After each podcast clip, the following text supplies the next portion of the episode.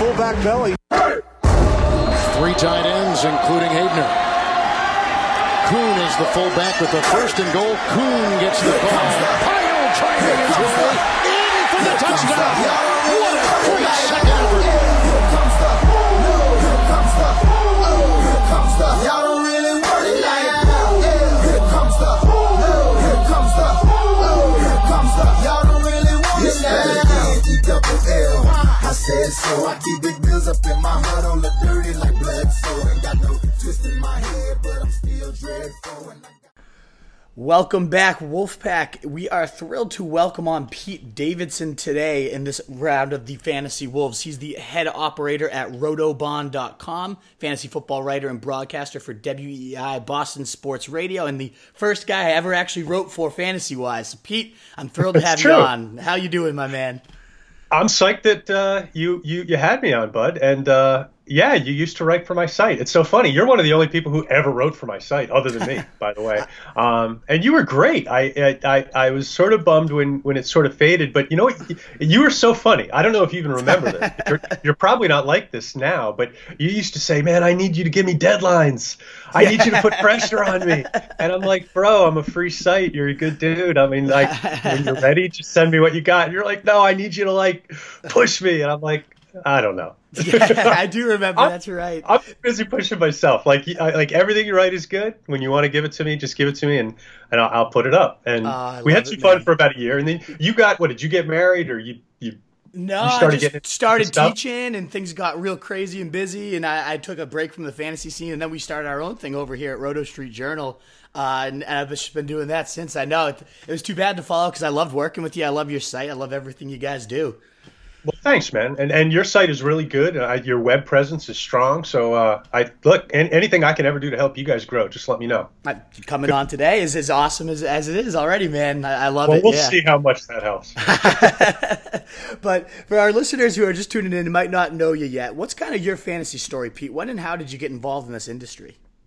Um, well, my story is sort of long. It's it's an it's sort of original. I, I um, you know, I was one of those guys. I, I played sports. You know, I was always one of those. I play sports. I don't do fantasy sports, you know. Um, and like a lot of my friends, I, I was sort of a geek when I was a kid. I mean, I, I played a lot of sports, but I was sort of geeky. I, you know, I was into Dungeons and Dragons and mm. Rush and stuff like that. Yeah. Um, so um, a lot of my friends were also rotisserie baseball guys. This is back in like the eighties um, when I was a little dude. And um I always just said, nah, not doing that. Like, I play real baseball. Why am I doing this phony baseball stuff? Yeah.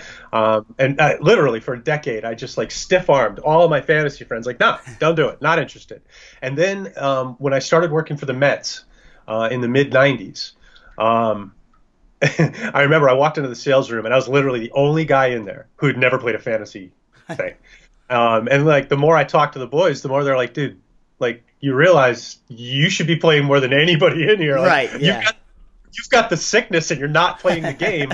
um, and so that year they were doing a fantasy football draft. Um, and, you know, they just sort of strong armed me into it. It was one of those things yeah. like, you know, are you going to be part of the room, dude? Are you going to are you going to be the one guy who doesn't play? And I'm like, nah, no, I'm going to play. I'm going to play. So I, I went and I did it. And uh, the first thing I'll say is I made the classic mistake. I did. I drafted in like the fourth round. I drafted Uh, Warren Moon, and mm. then like in the fifth, I took Jeff Blake. I went back-to-back quarterbacks, and everyone's like, moron, idiot, what's wrong with you? And I'd already started out with like a receiver in the first round, and I did all kinds of just stuff that I – I mean, if people talk about zero R B drafting. I did it in the first draft I ever did. Um, I love it. By, by, by, by like happenstance, stupidity, accident, whatever you want to call it. Um, So I my team did okay. Like I drafted good players, but my my roster construction was mm. oh, was not good. Yeah. Um. And, and, and I, I didn't I didn't have tremendous success that, that first season. But the thing that really hooked me, and it hooked me hard, it really hooked me hard, mm. is that you know we're at Shea Stadium, and on draft day, uh, everybody's like, okay, here's how you get to here's how you get to the draft. And it's like you, you go into the tunnel, you make a right, then you go three doors and you make a right. Um, I go, okay, cool. I'll, I can find that. And when, when I walk in, I realize that the room I'm walking into is the old Jet locker room. at Shea oh, Stadium. No way. That's where my first fantasy draft of anything was, in a baseball stadium, in the room that Joe Namath used to, you know, put his hat on it. Yeah. So, and then of course everyone's like messing around, and I'm like, hey, did anybody know which locker was Namath's? And they're like, it's that one.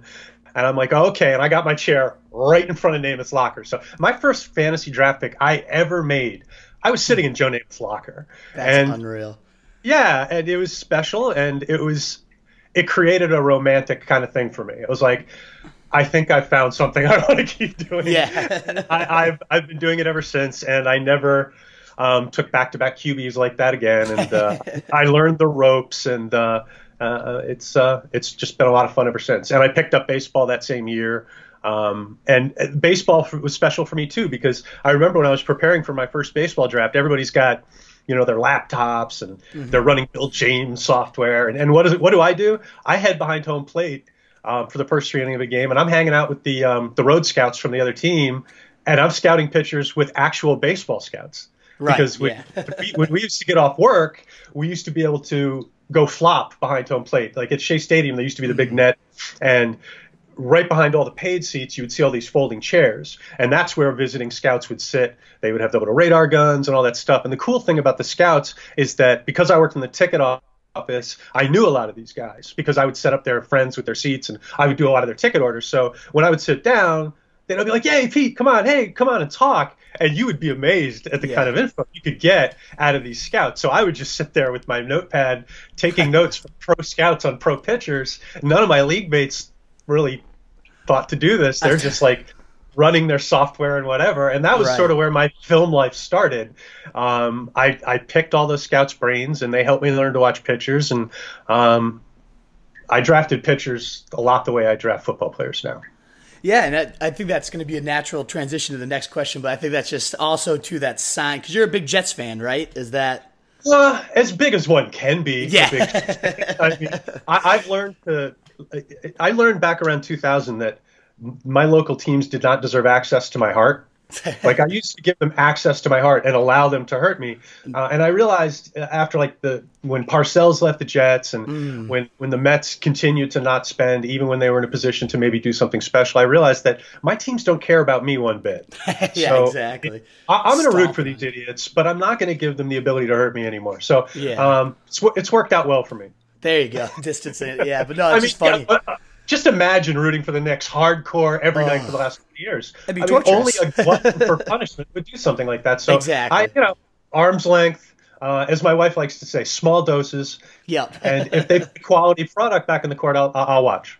I love it. No, it's just funny that you get that sign too, right? Like you must be doing something right. You're at Joe Namath's locker drafting. Like clearly the universe is like you're meant to do something with fantasy football, right? It, it, it, it, in that moment, I definitely... It, it sort of crystallized like, wow, I've been making a mistake. Yeah, yeah. I, I should be playing fantasy sports. This this really is a good thing. And and even though I got crushed in that league, I had a blast doing it. Yeah, it's funny too. I was actually very similar. I was with my uh, freshman football team way back in high school, and they needed a twelfth guy. They're in the locker room, and I was like, I'm never doing that stupid thing. I don't care about all these other teams. And they're like, we just need a twelfth. Do it so we can have a league, please. And they kind of strong-armed me into it too. And sure enough, you know, after one draft, I was just like, this is it. I'm I'm hooked. I ended up coming in second that year. It was the whole Marques Colston tight end scandal. I don't know if you remember that year. But oh yeah, you, you go oh, Marques Colston, another one. Like, why don't I root for the Jets? Because Marques Colston practiced twenty feet from them for four years, and he does. They don't. They pass on him for seven rounds. It's like exactly. vintage Jets. The best. Mister Somehow the Saints ever. Find out about this guy from you know a million miles away, and the Jets. Exactly. Nah, nah, no Marques Colston for us. No, oh, he's free. Nah, we're still. nah, still. No, I agree. That's but, football. Yeah, um, you're already hitting though at the, the next question kind of here, and it's kind and I and I love that you're this way, but it's whether it's a general stat or approach, like what makes you you, you know a fantasy wolf, what gives you that edge, what kind of separates you from the pack, and you kind of already started to hint at it, but I'll, I'll let you dig a little deeper into that. Well, I mean, I I mean I don't know, I, I don't I don't like to like blow my horn, I um, but you know, I, I I have confidence in the way I do things. Um, It, it is a little disconcerting for me that the industry is sort of going away from the way I do things. Mm-hmm. Um, and I, I mean, it doesn't bug me it doesn't make me question my process in terms of me winning. Um, but I do want, I do sometimes wonder, are people going to be interested in the way I do things five years from now? I don't know. But the bottom line is it works for me, so I've stuck with it. Um, like I said, like back in my baseball drafts, I used to be the only person in the room without a laptop. I would I would be there with one sheet of paper with all my names written down, color-coded by position, yeah. and people would literally be laughing at me, like mocking me in the room, like, dude, you, you can't play that way. And then at the end of the draft, I mean, they would literally run software on the draft. And this is – this. I mean, now this seems like, yeah, Pete, no kidding. But fifteen years ago, twenty years ago, this was this was a fairly new thing. Right. Um, and I remember one time after the draft, they said, Pete, you came in last. Your your projection is dead last. And I'm like, what the blank does that mean? We just yeah. drafted the team. So I'm like, what? And I'm like, Bill James' projection says you dead last. And I'm like, and I and it was just one of those moments where it's like, I loved my draft. Mm-hmm. I mean, I know I killed it. I know I killed it. And by the way, I won this league by thirty points. Yeah. And and, and and I mean, it was over by the tenth of August. Over. Mm-hmm. And that's when I realized that, you know what, I know that this data stuff works. I know that a lot of the guys who use it do really well. So it's valid. And the guys who are doing it, I know Bill James is a smart guy. Mm-hmm. Um, so I'm very open-minded to data being good. And guys who use data as their primary methodology, I'm fine with that. I think it's great. Um, I, I just, for me, my process, it, until it stops working for me, mm-hmm. I'm just not going to mess with it too much. The one thing that I, I, I want to make sure people understand, though, is just because I'm a film guy, it doesn't mean that that's the only thing that ends up in my evaluation. Mm-hmm. Um, there are a lot of really smart people doing great things with analytics, and it would be really stupid for me if I have the opportunity to stand on their shoulders and then I don't take it. So yeah. like when Scott, when Scott Barrett tells me something, I go, hey, wait a minute, that's totally contradictory to what I'm thinking. In fact, right before we came on air, he threw me a curveball on Tariq Cohen. And I don't know if I agree with Scott or not, but it, I stop and think mm-hmm. because I know, I know how informed he is and I know how smart he is. Same kind of thing with, with Kevin Cole or Josh Hermsmeyer or Adam Hartstead, all kinds of different people. So I pay attention to the data people. It's just not part of when I roll up my sleeves and get out all my stuff. I'm a film guy, and when yeah. I'm trying to add something to the discussion, that's where it's going to come from. Um, it's it, it, it's how I do it, and it, it, sometimes I think people are like, Pete's a film guy, and it's true. But I'm also a rookie guy, if you will. P- part of what we try to do at Rotobahn, and I work with a, a, a film partner um, who's an ex-college coach, ex-college. college quarterback. Um, he's also my uncle. He's someone I really trust. We share some D N A. We tend to see mm-hmm. things very similarly. Um, but what's great about him is he keeps me on the road. He keeps me inside the railings uh, because if I'm doing something that's technically incorrect, he's going to point it out to me, which is great. Um, it's sort of, you know, he's, he's sort of my mentor. Um, but what we try to do isn't just have a film take on every player. What we want to do is every single guy who's got N F L talent, before he gets to the N F L, we want to have a profile in our database on that player. Mm-hmm. The profile isn't necessarily designed to project the player. What it's designed to do is profile the skill set that the player possesses as close as we can get to it.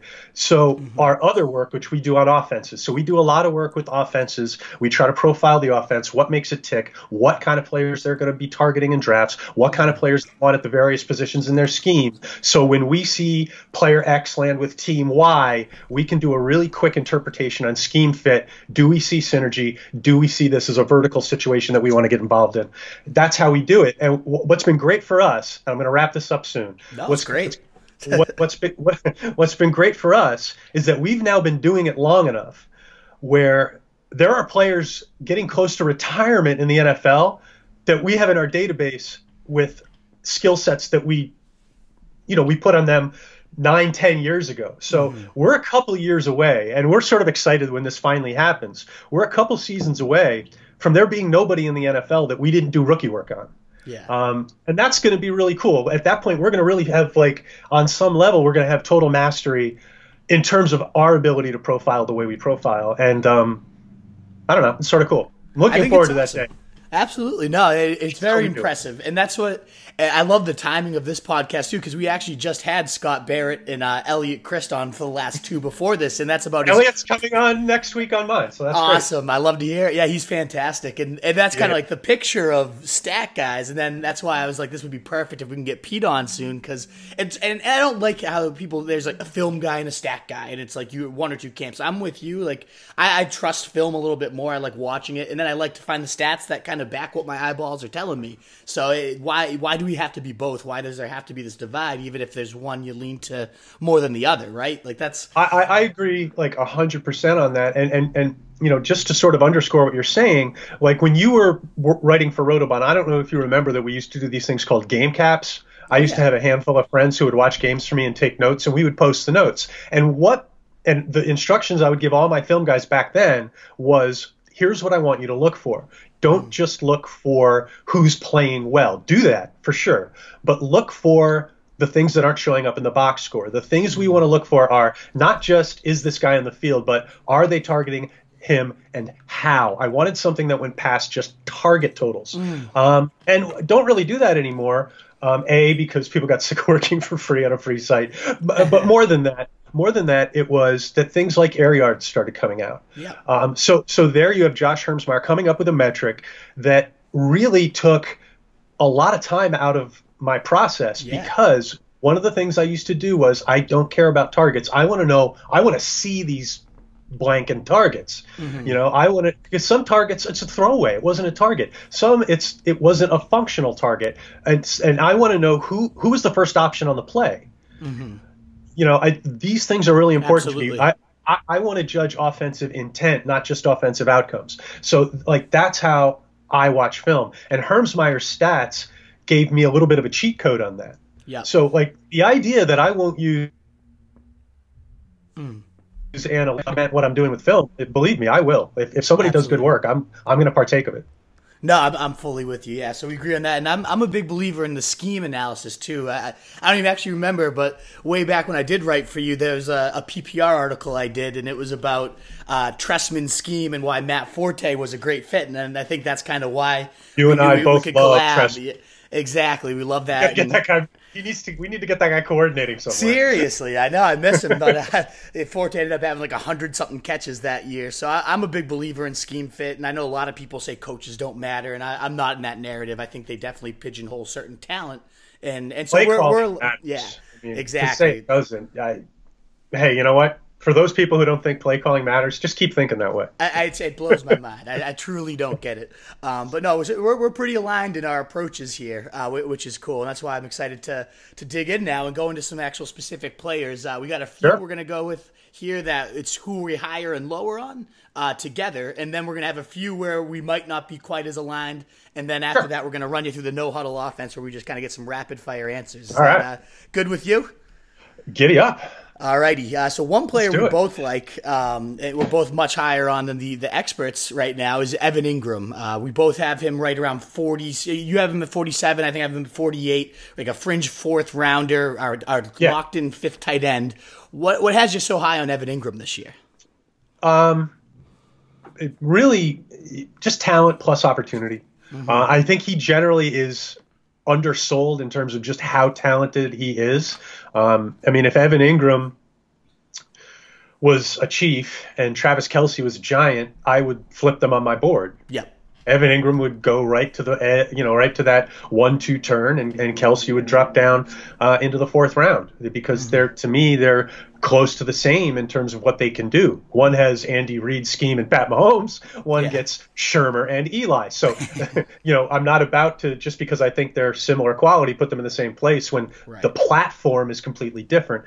Um, but even though the Giant platform is mediocre, and it is, um, the lack of Odell Beckham, to me, and again, Sigmund Bloom and I like to joke around about the dangers of assuming rational coaching.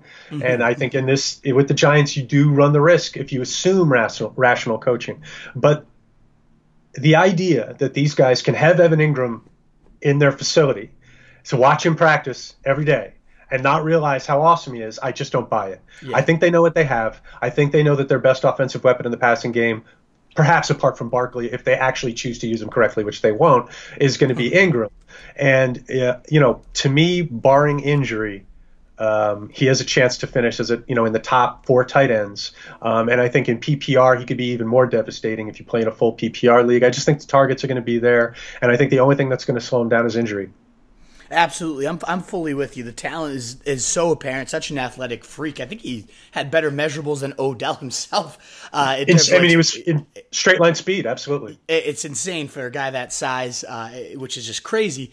And then Odell's removed now, and you talk about target share. This guy's volume obviously went up a, a ton. I think it was he went from you know eight fantasy points a game to about thirteen and a half with or without Odell right. in the lineup. So the opportunities there. It just uh, the platform. I like how you kind of outline that, because when we we do our grading on players, we look at talent, opportunity, the biggest two slices of our grades, but then we also factor in the scheme, the coaching, um, the the surrounding talent we call it, and those factors don't grade out very well for for uh, Evan Engram.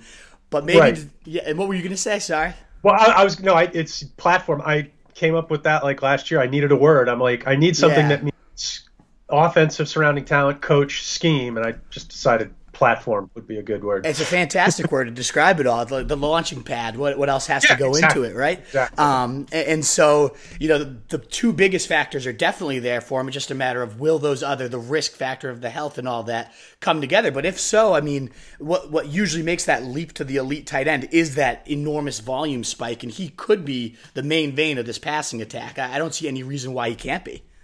Yeah, and I mean, we all know that tight end is a, a position that sometimes develops slowly, and I mm. just think that's because, you know, when you're a tight end in the N F L, you get a lot thrown at you initially, and some guys swim mentally.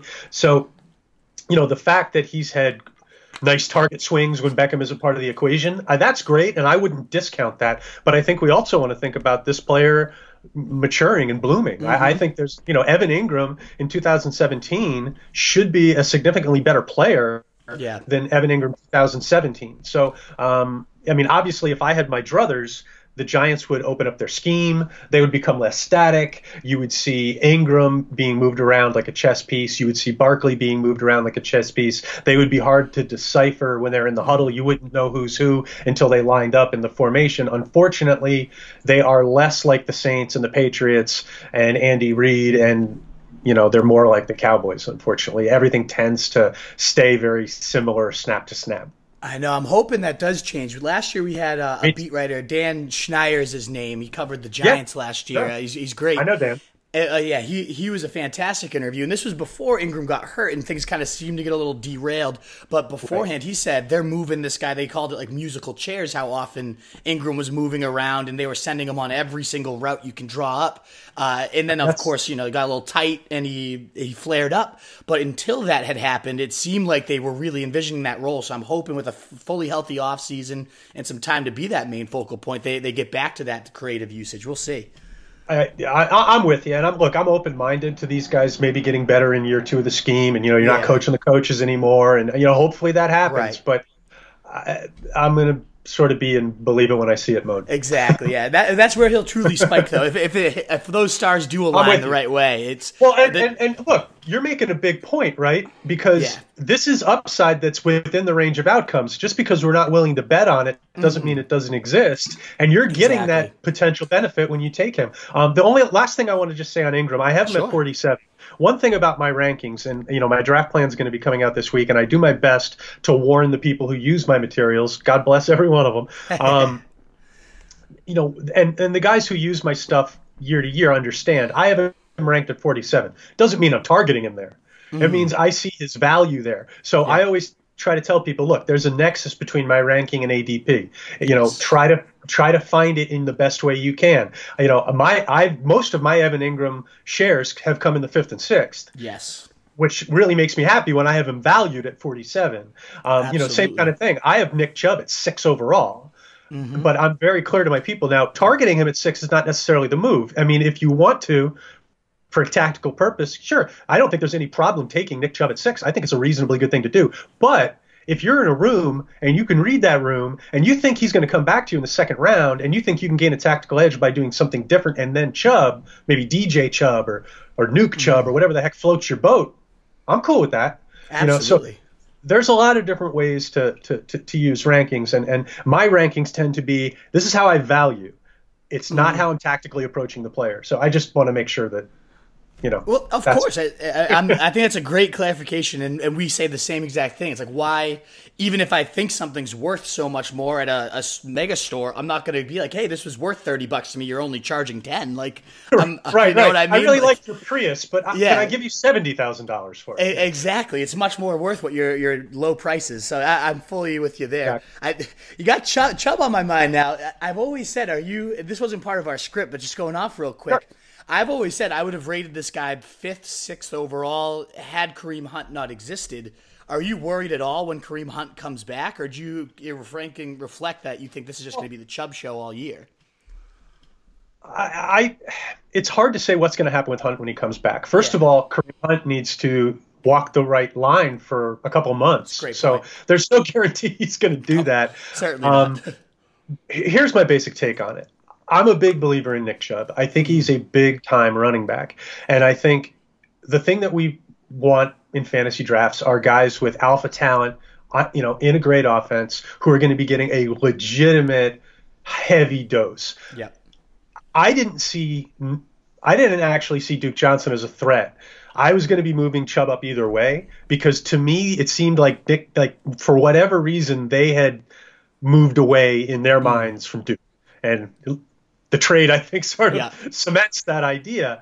Um, and we could talk about Duke later. I'm actually targeting him now, but we, we I will be him. actually. I have I have yeah. him queued up. I, I can't wait to. Okay, good, good, good. So, um, you know, but my thing with Chubb was I kept looking at him in the second round, and it surprised me the whole time. And then for a while in my rankings, I sort of left him there because I didn't want to confuse my readers. Because wow, this guy's such a value, and I was consistently mm-hmm. getting him fourteen, fifteen, sixteen in the second round. Yep. Then I started, I felt him creeping up a little bit, and I'm like, you know what? It's time to just put this guy where he belongs. Why is David Johnson an elite running back and not Nick Chubb? I mean, I guess the the reception part plays a factor, sure. But, you know, we, we're all in on Saquon Barkley. He's in a bad offense. We're all in on David Johnson. He might be in a bad offense. Um, Nick Chubb's probably going to be in a really good offense. Oh, yeah. He's probably going to spend a lot of time inside the twenty. And his, you know, his... I mean, his touchdown total could range anywhere from nine to twenty-nine. twenty, yeah, I mean, exactly, he, right? Yeah. he, he, he could score a lot of touchdowns, even if he just plays okay. Yeah. Um, I don't think he's going to play okay. I think he's going to knock people over. Uh, I think he's going to get a lot of positive running situations. Um, and, and I think his ability to catch the football is probably a little bit north of what people estimate. I think if he's targeted, he can, you know, like the way Carlos Hyde caught, what was it, like sixty-six balls? Um, one, I think his last yeah. year for the 49ers. Now, he's not much of a receiving back, but if you target a back, the reception numbers can be there. And I think Absolutely. Chubb will catch some balls. So um, I just couldn't come up with a rational reason why this guy isn't in the first round. So mm-hmm. I, I put him there. I also took him at ten overall last week in, in the Beantown Ball draft, and I feel good about it. I love it. it. I, I mean, everything you outlined, I think, is fantastic. You talked about the platform. What better platform than this offense that I, I see putting up forty, you know, Chiefs type oh, of offense like last year. I yeah. didn't answer your question. Um, That's what I was going to get back to. I was circling back. What Kareem happens Hunt. Week nine when Kareem Hunt comes back? That was my only worry. My feeling is that unless Chubb gets hurt, yeah, and that's a risk that has nothing to do with Kareem Hunt, right? Mm-hmm. So him being hurt is not part of the Kareem Hunt discussion. Yeah. We're worried about all guys, whether they get hurt. So unless Chubb gets hurt, my feeling is that this guy is going to be just just steamrolling by the time mm-hmm. Hunt gets back. So if you're the Browns and you've got this new guy who's never been part of your offense, who's never been part of your scheme, yeah, are you just going to suddenly go, yeah, we're going to split? Mm-hmm. No way. There's just no freaking – I mean, if you're the O C, would you do that? No, absolutely not. Yeah, I would I would say, hey, we have a chance to supplement Chubb now. We have a chance to, you know, you know, take – you know, lower the risk, lower the mileage. Uh, uh, of course they will do that. So, you know, the idea that, you know, when Hunt comes back and gets his legs under him and is fully immersed in the scheme and is ready to play, which I guess is around week ten-ish. Mm-hmm. Yeah, Matt, what do you think? That's – are you around the same I, time frame?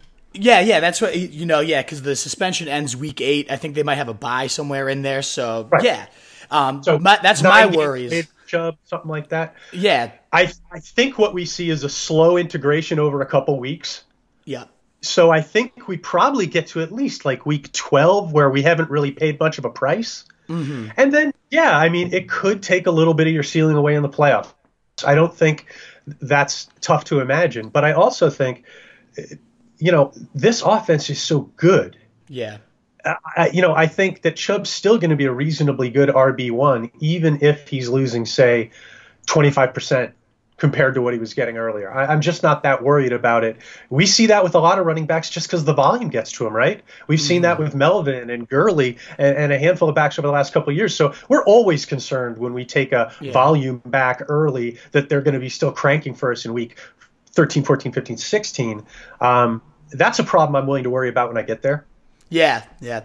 And that's, I think that's the, the point, right? You got to get there for it to even matter if he's going to kill you in the fantasy playoffs. And there's... Like, I'm with you. There's pretty much number four on my big board. I think I would have Nick Chubb if Hunt didn't exist. And I probably, knowing that, and, and I love your case, if they're steamrolling ahead, why, if it ain't broke, don't fix it. Like, I, I think that's a really good point. I I still have him at, you know, thirteen, fourteen, but maybe I need to get him back into my first round ranking because well, I love everything yeah. you're saying there. I, you know, I, I just think the reason I put running backs in the first round is because I believe in the volume. You know, and I just don't see how this guy doesn't get volume. I, I, I definitely see him losing some targets when Hunt comes back and some yeah. early, you know, a little bit of early down work. Um, but uh, this guy, I mean, remember what happened when they finally put this guy in the offense last year? Yeah. Oh, yeah. It, it, it was like flicking a switch. Yeah. And, it, it, you know, the whole, I mean, him, obviously Mayfield was another huge, huge switch. But it, it, I just don't see that it. If you were there, and the the coaches they have were there, mm-hmm. right? I mean, Kitchens is the new guy, but he was the guy who presided he over. The, he the, was the running backs coach until he got promoted too, so he really knows Chubb, yeah. It, exactly. So, yeah, yeah Hunt's a Dorsey guy. I'm sure he's going to get a chance as long as he does his job.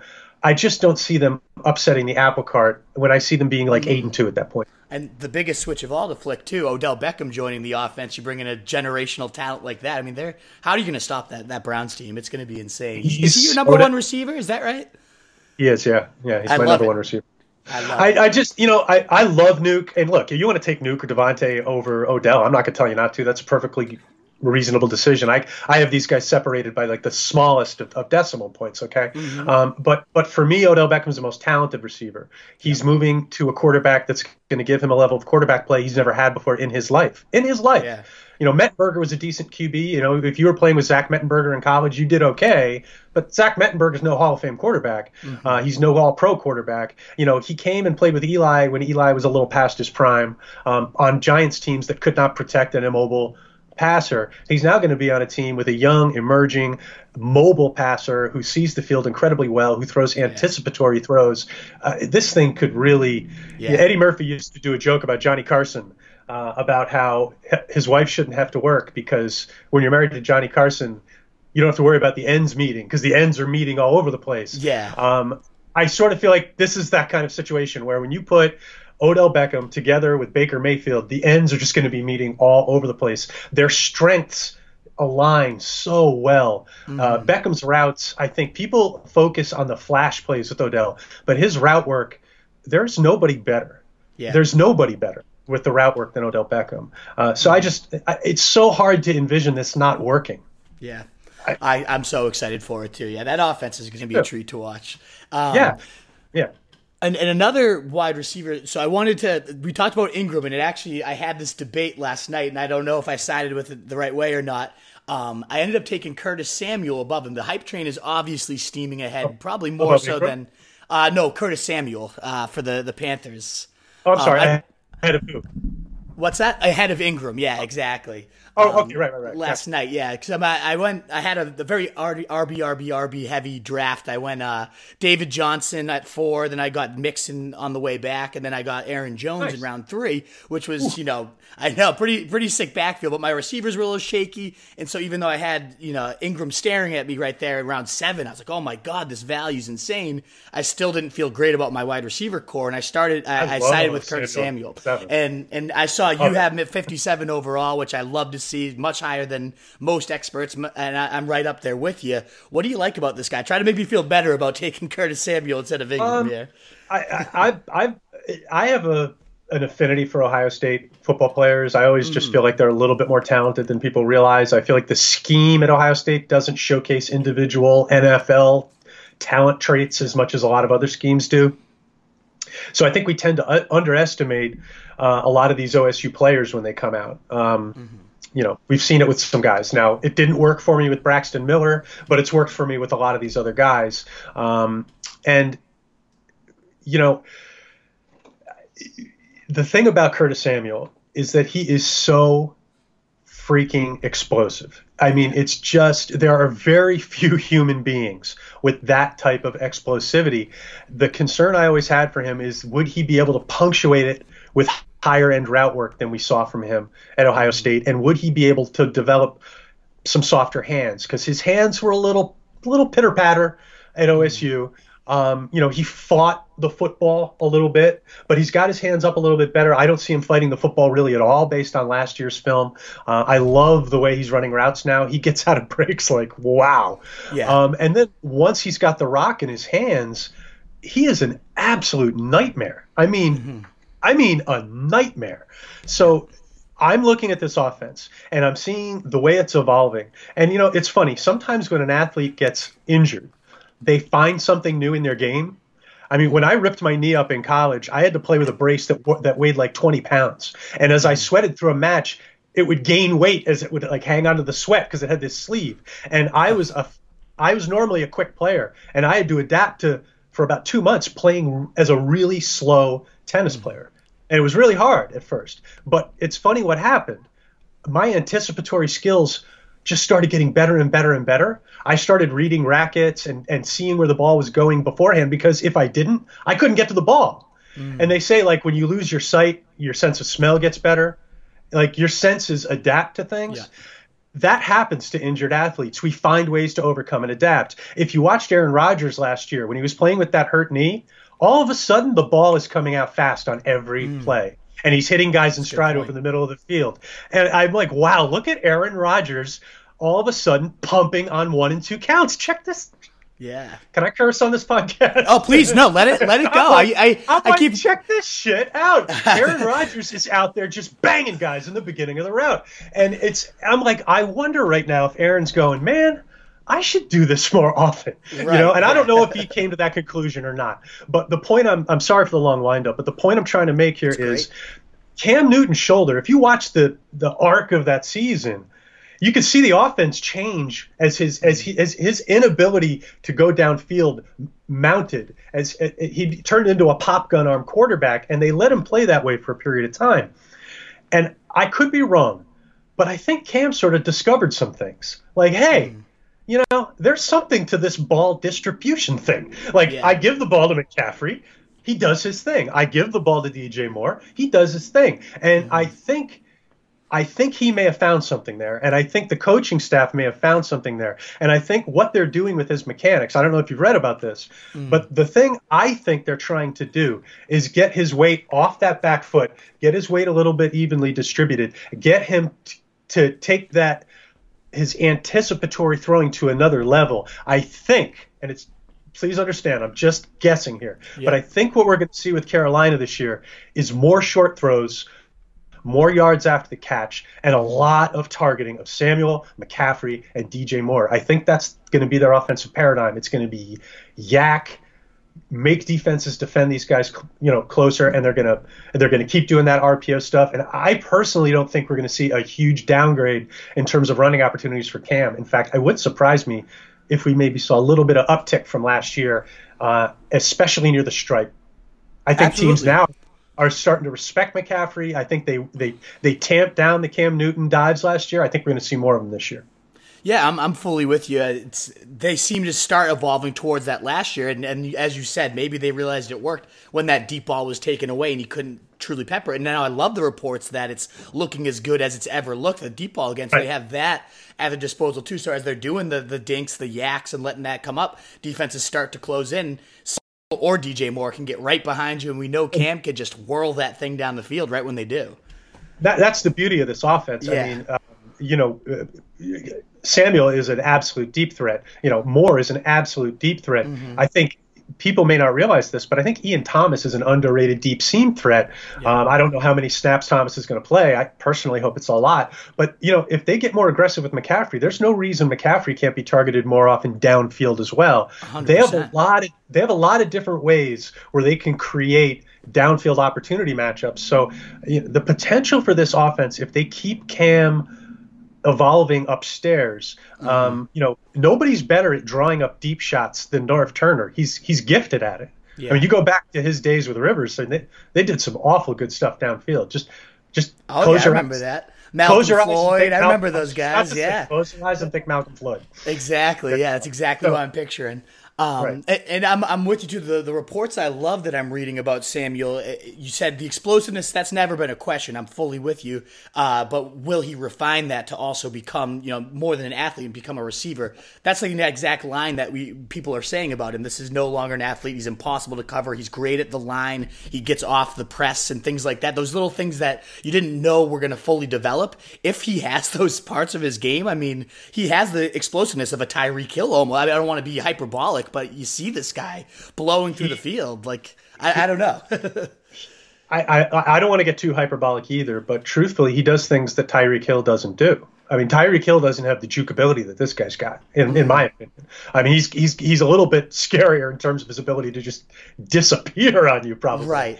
Um, but uh, Curtis Samuel is not just a straight line guy. I mean, he will he will leave you and your jockstrap in the dust. You know, I mean. I love I'm it. Telling you. I, I can't wait to see it. And and the you see all this buzz coming out, off-season M V P, impossible to cover, light years ahead, all that, and it's great. But what I really like, the buzz that I, I put the most stock into was they had joint practices with the Bills, and even Tre'Davious White's like, this guy's destroying me. Like, he's really right. shifty. He's good at the right. line. He was gushing after him. So it's one thing if it's your own camp and it's your own writers and they want the fantasy guys to be clicking your articles. I get it. But when another stud cornerback is like, hey, this guy is really good and he's taking that step, I, I'm all in. I, I love it. Anytime cornerbacks talk about receivers, you should be listening. Yes. And that's, you're, you're absolutely right. I mean, I was a big fan of Greg Jennings um, and David Sills uh, from mm-hmm. West Virginia. I, I, they were two rookies that I thought um, were better than consensus view. Um, and one of the reasons that I, I said that is because the cornerbacks from the the, uh, the year before who both went to the N F L just raved crazy about them. They're like, mm-hmm. they're like, we can't cover these guys. Yeah. Um, and these are quarterbacks who are not playing in the N F L. So, yeah, I mean, definitely when when quarterbacks are talking, you listen. Yes. You know, when, when when defensive coordinators are talking, whatever. But, you know, when yeah, when quarterbacks are showering praise, you should listen, you know. And Richard one hundred percent. Sherman's a really good one, by the way. He was mm-hmm. like, I always listen to Sherman. Yeah. He's really honest about the receivers he plays against. I, yeah, I love that. Um, and so we already we already hit upon the last degree we're going to get to. We hit upon Chubb, uh, which one reason we like him a lot more now is Duke Johnson's removed. But that we shouldn't just forget about Duke Johnson because his landing spot could be perfect. He's now with the Texans. How do you see him fitting in there? What do you like about Duke with the Texans? Well, um, well I just like that offense, especially yeah. for a, a receiving running back because they face a lot of light boxes because um, mm-hmm. uh, of Deshaun. So you've got um, a quarterback who they're a unique offense because they've got some really stress-causing receivers downfield, but then they have a quarterback who will often draw a spy. Mm-hmm. So your ability to pick up big plays like in the screen game and with, with any type of against the grain, some misdirection. If you've got a skilled running back um, like Duke, you should be able to set up all kinds of different types of screens and looks. Um, not to mention um, another thing about Duke that I just I can't like I don't want to root for injury against players, particularly ones I like, like Will Fuller and Kiki Kuti, because mm-hmm. I like both of them quite a bit. Oh, they're awesome. But I, But there's no way to sit there and say that these guys don't have injury risk. Yeah. If either one of these guys were to go down, Duke's, Duke Johnson's a slot.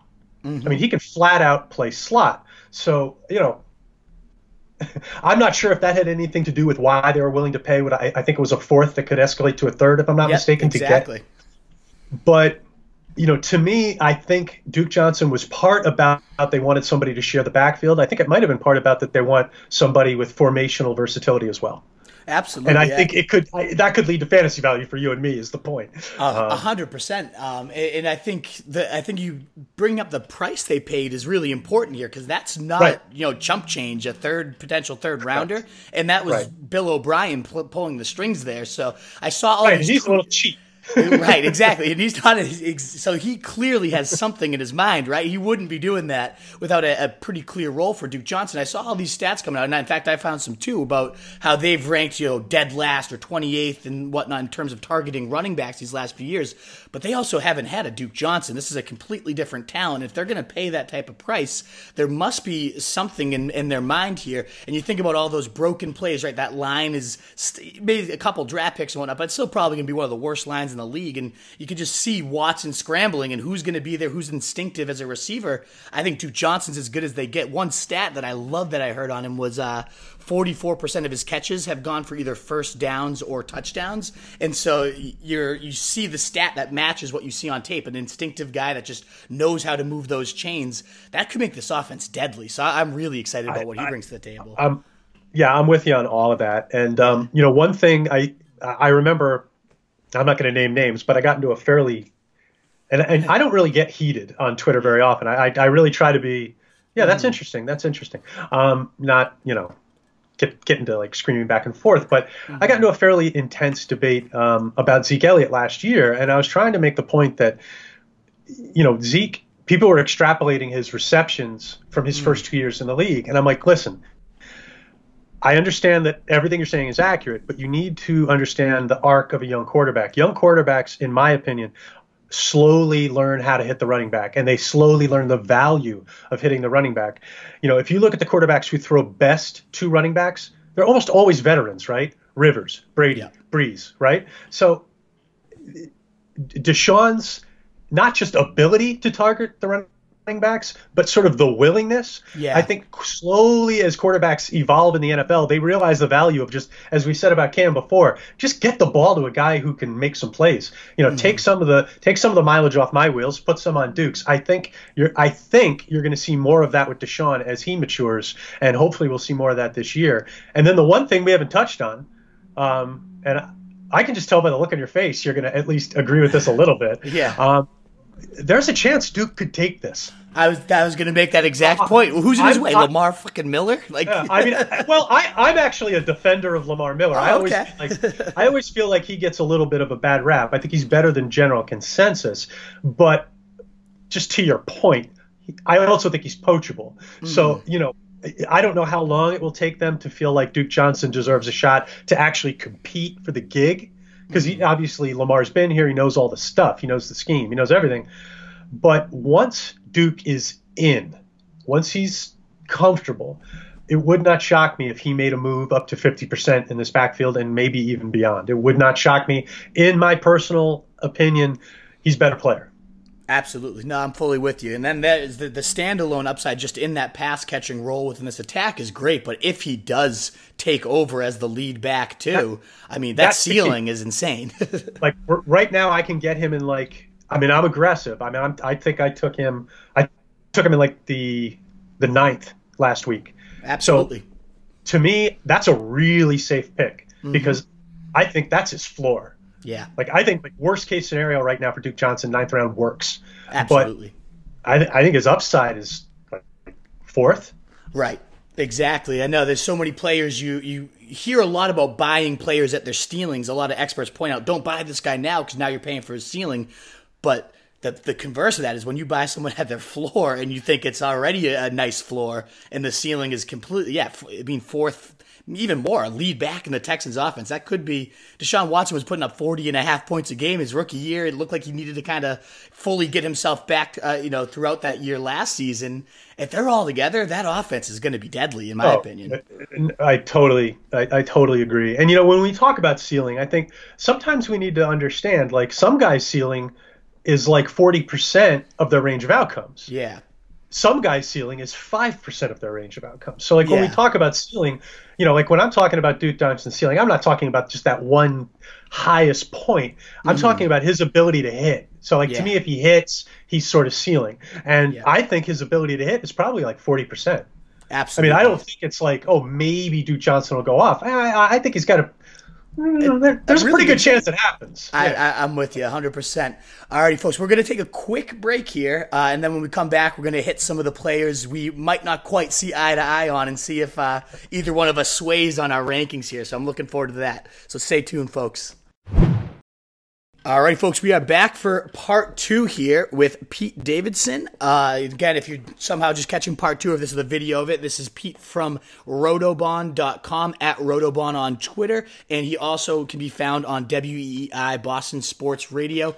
Pete, how we doing? Ready for round two? Um- Um, yeah, just the way I was five minutes ago, man. Absolutely. Really good. This is fun. We're having fun. I, I know, man. It's great to catch up. It's been too long. I used to love shooting the fantasy shit with you. So it's just like the old days, uh, finally catching up on some players and all stuff. Right. We, were, we were just talking, too, for, for people listening and enjoying this. We already were just brainstorming. We might do a February uh, big board show right when the Super Bowl ends. So if you're that type of addicts that needs that fantasy right after, uh, tune in on market calendars for February, right? We're gonna Right we're into your veins, one. baby. Right into Absolutely. your veins. Let's do it. um, but so we're going to now get into, last time was kind of all players we really see eye to eye on. We're higher on than the experts, but uh, we, we trust our guts on them and we share. So that was all fun and games, but now it's down to the players that we might have a little bit of discrepancy in our rankings with here. Uh, and the first one is Miles Sanders. I, I brought up here. You had him, I know you said you might bump him down a little bit, but he was at fifty-four yeah. or so overall. Um, and I want to love this guy. I think I love what I watched about him, but I'm not sure I, especially at that price, would be willing to pay for, but help sell me on Miles Sanders. Uh, I'm probably not going to do that. um, I, I'm, like my take on Sanders is, is complex. I mean, I, I think we talked about platform before, right? So mm-hmm. from a platform standpoint, hey, how you doing? I love it. I yeah. mean, like what's not to like about the Philly offense? I'm not a big, I'm not real stuck on their R B B C pass just because I don't feel like anyone's ever taken the backfield. So it's hard to judge whether they would stick with it when nobody's ever come in there and sort of blown the backfield away. I I, I feel like it's more of an unknown than a known. Um, so from a from a you know from a touch standpoint, from a role standpoint, I feel like all these players could take this backfield if they just play well enough. But um, my thing on Sanders, it, it's funny. One of us getting a call? Did you hear that? Oh, okay. I don't know. Maybe it was me. I, I just heard a little tone. I don't know. Um, no, no. We unplugged my phone. It can't be my yeah. phone. Anyway, um, so it's funny with Sanders. Like, I started watching his film back in January, and I'm watching the film, and I'm like, how can nobody be talking about this guy? Yeah. Like, this guy's good. Like, obviously, this guy was sort of stuck behind Barkley, but, man, this – like, I'm, I, I popped on his film, and after about ten minutes, I'm like uh, – the, the I – I could probably find the sheet around here. I wrote down N F L talent. That's the first mm-hmm. thing I wrote down. Yeah. Like, this is N F L talent. I'm watching N F L talent. Let's let's now view that as such. Um, now, there were some things about him I didn't absolutely love. I thought the vision was mediocre here and there. Um, but I love the way he hit it. I love the way he runs. Uh, I love the way he sort of stays behind his pads and, and keeps his options open. Uh, he's a good back, and he's got good hands. He's He's got good hips. I mean, in, in terms of a block of clay, there's not a lot to dislike. Mm-hmm. Um, but I, you know, I noticed that his handle was a little bit, I noticed it got away from him here and there. And I'm like, you know, does this guy fumble? Mm-hmm. And I went and I, I looked up his fumble numbers and, oh, look at that. He had like nine of them, uh, yeah. or it was eight or nine. Off the top of my head, I can't remember the exact number, but it was a significant amount. And four of them came in like his rookie year when he barely got any touches. Mm. So he was fumbling at really high rate early in his career, um, and then he still fumbled at a, I wouldn't say an alarming rate, but a significant rate later in his career. So that I'm like, well, that's a bugaboo because yeah. in the N F L you don't get to fumble like that. You can fumble, but you can't fumble like that, mm-hmm. um, and you definitely can't show your coach a weak carriage. You got to show that high and tight carriage. Coaches care about that stuff. So to me, that's going to be his defining thing for playing time is his ability to show. Not only that he's not putting it on the ground, but that he's doing the technical things that will lead to him continuing to not put it on the ground. Um, so I'm, you know, I'm going to be watching his preseason carries, seeing if I see anything different. Um, the thing, is, the, the thing with Sanders is this: if he gets sixty percent of that backfield, mm-hmm. oh my, that's yeah. a lot of fantasy points. Yeah. That's a lot of fantasy points. Um, this is a team that I believe in a really, really strong way is going to be throwing the ball downhill against teams. I don't think many teams are going to be able to stop Wentz and these receivers. There's just too many of them. He's too good. This is a really good offense. Peterson knows what he's doing. I, I, I just don't see how this offense fails outside of some type of catastrophic injury. Mm-hmm. So somebody is going to be getting a really good running situation. It, you know, it's going to be Sanders or it's going to be, you know, the big dog. Yeah. So uh, Jordan Howard. So, and, and I have a little bit of love for Boston Scott. I'm sort of keeping my eye trained on him just in the periphery, just in case he starts doing something. I'm a big Boston Scott fan, but you know, it's sort of like the Rams. It's like, you better have a game plan for this backfield. Mm-hmm. Like, like if you're just going, well, I'm not comfortable with the, with the Eagles back, so I'm going to fade them. I don't know, man. I, I, that's a dangerous game. You yeah. can only do that with so many good running games. Like you need, like to me, you need to figure out how you're going to play the Rams. Yeah. Like maybe Gurley isn't your play, but if Gurley's not your play, you should be figuring out a way to invest in Henderson or Brown mm-hmm. because you want to have some involvement in that running game. Yeah. Um, uh, same kind of thing for me with the Eagles. Um, you know, I, I haven't totally figured out Sanders. I'm actually going to be doing some work on him over the next couple of days because I'm locking in my draft plan this week. Um, I, I think ultimately for me, he's probably going to settle in the sixties, like the low sixties. Mm-hmm. Um, you know, and it's all about upside. Uh, yeah. But the, the, the thing I would impress upon people is he's not the kind of player you want to go in on with both feet. If you if you want to take a chance on Sanders, whether it's where I have him ranked now or maybe in the sixties somewhere, I think it's a good idea. But make sure he's not like your R B two. Mm-hmm. You, you want him. You want him to be the guy who could knock your R B two out of your lineup.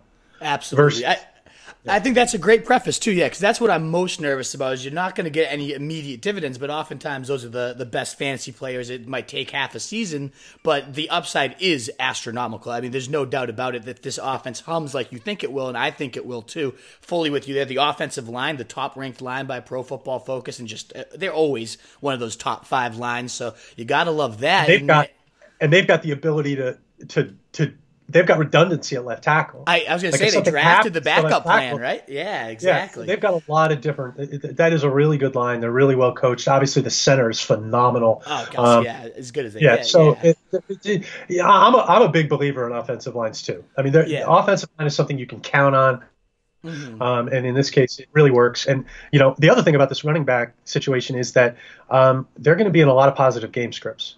Oh, so, yeah. I, You know, and, and that was going to be my question then is is my worry is that usage fact is Howard. is is Howard going to be the closer? Is Howard going to get the goal line touches? Is Boston Scott or Darren Sproles or Corey Clement going to eat at receptions? And it becomes one of those, I like to refer to it as but between the twenties purgatory where Sanders might rack up eighty yards a game, look great doing it, but ultimately is that ceiling going to be capped because he's not getting the goal line carries, he's not getting a ton of receptions throughout the game. Do you see him as a talent that could kind of supersede this type of committee situation, or could he get trapped like that? Okay, first of all, I think that's just like totally the right question to ask. Mm-hmm. Um, and um, the, the, here's the answer, that, well, in my opinion. Closer, I think you're one hundred percent. I think if they're in a closer situation, it's Howard. It mm-hmm. would be sort of silly for it not to be, I think. Um, but if you look at Philly, they like to be multiple inside the ten. Yeah. Like they don't like to just put the big back in inside the ten. They like to be able to show you a bunch of different stuff. So mm-hmm. I don't – I and again, I'm just – I'm taking a guess here. But my guess is that both back, whoever the backs are, and I think it's probably going to be Howard and Sanders, I think you're going to see a lot of them – both inside the mm-hmm. ten because they like to throw to the backs inside the ten. They yeah. they like to do different things. So um, my guess is that, yeah, Howard will probably get more short dives at the stripe than you want, but I also think your guy will be involved too. Um, and I think Sanders will get some touchdown receptions in the red zone, and he'll get some some tosses and some some stripe carries as well. So I I, I think the chance for, say, seven to nine touchdowns, I think it's there. Absolutely. And you do have to factor into the draft stock, right? They, this is the first time they've taken a running back yeah. this high since LaShawn McCoy, and you're drawing a lot of those comparisons. So, yes. That's a really good point yeah. because it, it, the, the fact that they took him there should say that they see his fumbling issue as something that they can deal with. Absolutely. Yeah. If they think that's a fifty-fifty thing where the player can't accept coaching, they're probably not going to lean in and take him. So I, I think in that sense, I, I, I really like that point. Absolutely. Yeah, so I'm hoping that's the case, that like the, the draft capital, he fixes those fumbling issues and he's just too talented to take off the field. Because if so, a lead back in that offense, I was calling Ajayi last year the potential Todd Gurley that blows up because the offense around him was so good. Now, Ajayi did not obviously do that. It was a, a bust, but it was because the platform was so sexy. So if Miles right. Sanders, probably a better talent, can finally get those reins and, and force a sixty percent like you, you suggested, then fifty-four is going to be blown out of the water where I said you're too high. So we'll see. Right. I, I hope and, he does. And we know Jordan Howard is not multiple. Yeah. Right. Oh, yeah. I mean, he's a horses for courses kind of player, and this mm-hmm. is an offense where they like to hit you from a lot of different angles. Yeah. So I just like the idea that Howard could work himself into, say, like a seventy percent share of this backfield. I mean, no way. I, I he's really going to have to play well, and he's going to have to find some skill set mm. that he hasn't shown us that much of so far. I, I mean, God, I like Jordan Howard. I'm a fan of what he does, but he doesn't do everything. So. Yeah. You know, unless Peterson can help him expand his game, I, I think there are some limitations I'm, structurally. I'm I got you. I th- yeah, I think as long, and again, that point, just to reiterate, if you're not going in two feet forward and relying on Sanders right from the start, you already have your two running backs, maybe a solid flex even lined up. This is probably the most upside type of bench guy you could have. So I think that's a really good point. Just I wanted to reiterate is you can't go right in on this guy as a, an every down starter for you. But, man, by the end of the season, I I wouldn't be shocked to see him being a league winner too. Uh, so maybe, yeah. maybe I got adjusted. And he looked great in the preseason. I don't know if you saw his preseason tape from this week, but started the game, you know, good blitz pickup, had two, a sixteen-yard run, a twelve-yard run, just kind of he was that first back in. So I don't know. Maybe he's starting to take it over. All the beats think he is. Yeah, I mean, look, this is a guy who played his full college career, right? Mm-hmm. So yep. in that sense, this is a guy who is going to be a little bit quick on the uptake when it comes to scheme stuff because, yeah. you know, he played at a major college. He played behind a guy who went first in the draft. Mm-hmm. So he's seen big-time guys practice in front of him. I mean, uh, yeah, it, it, it, I think with a lot of things, Sanders should be quick on the uptake. I, I just want to see that handle a little bit tighter. Yeah. Yeah. Uh, if the handle tightens up, I, I become very bullish on this player. I like it. Um, so the, the next backfield I want to look at, and you're really high on one of these guys, is Royce Freeman uh, in the Denver Broncos backfield here. I, I'm Am I very, too high?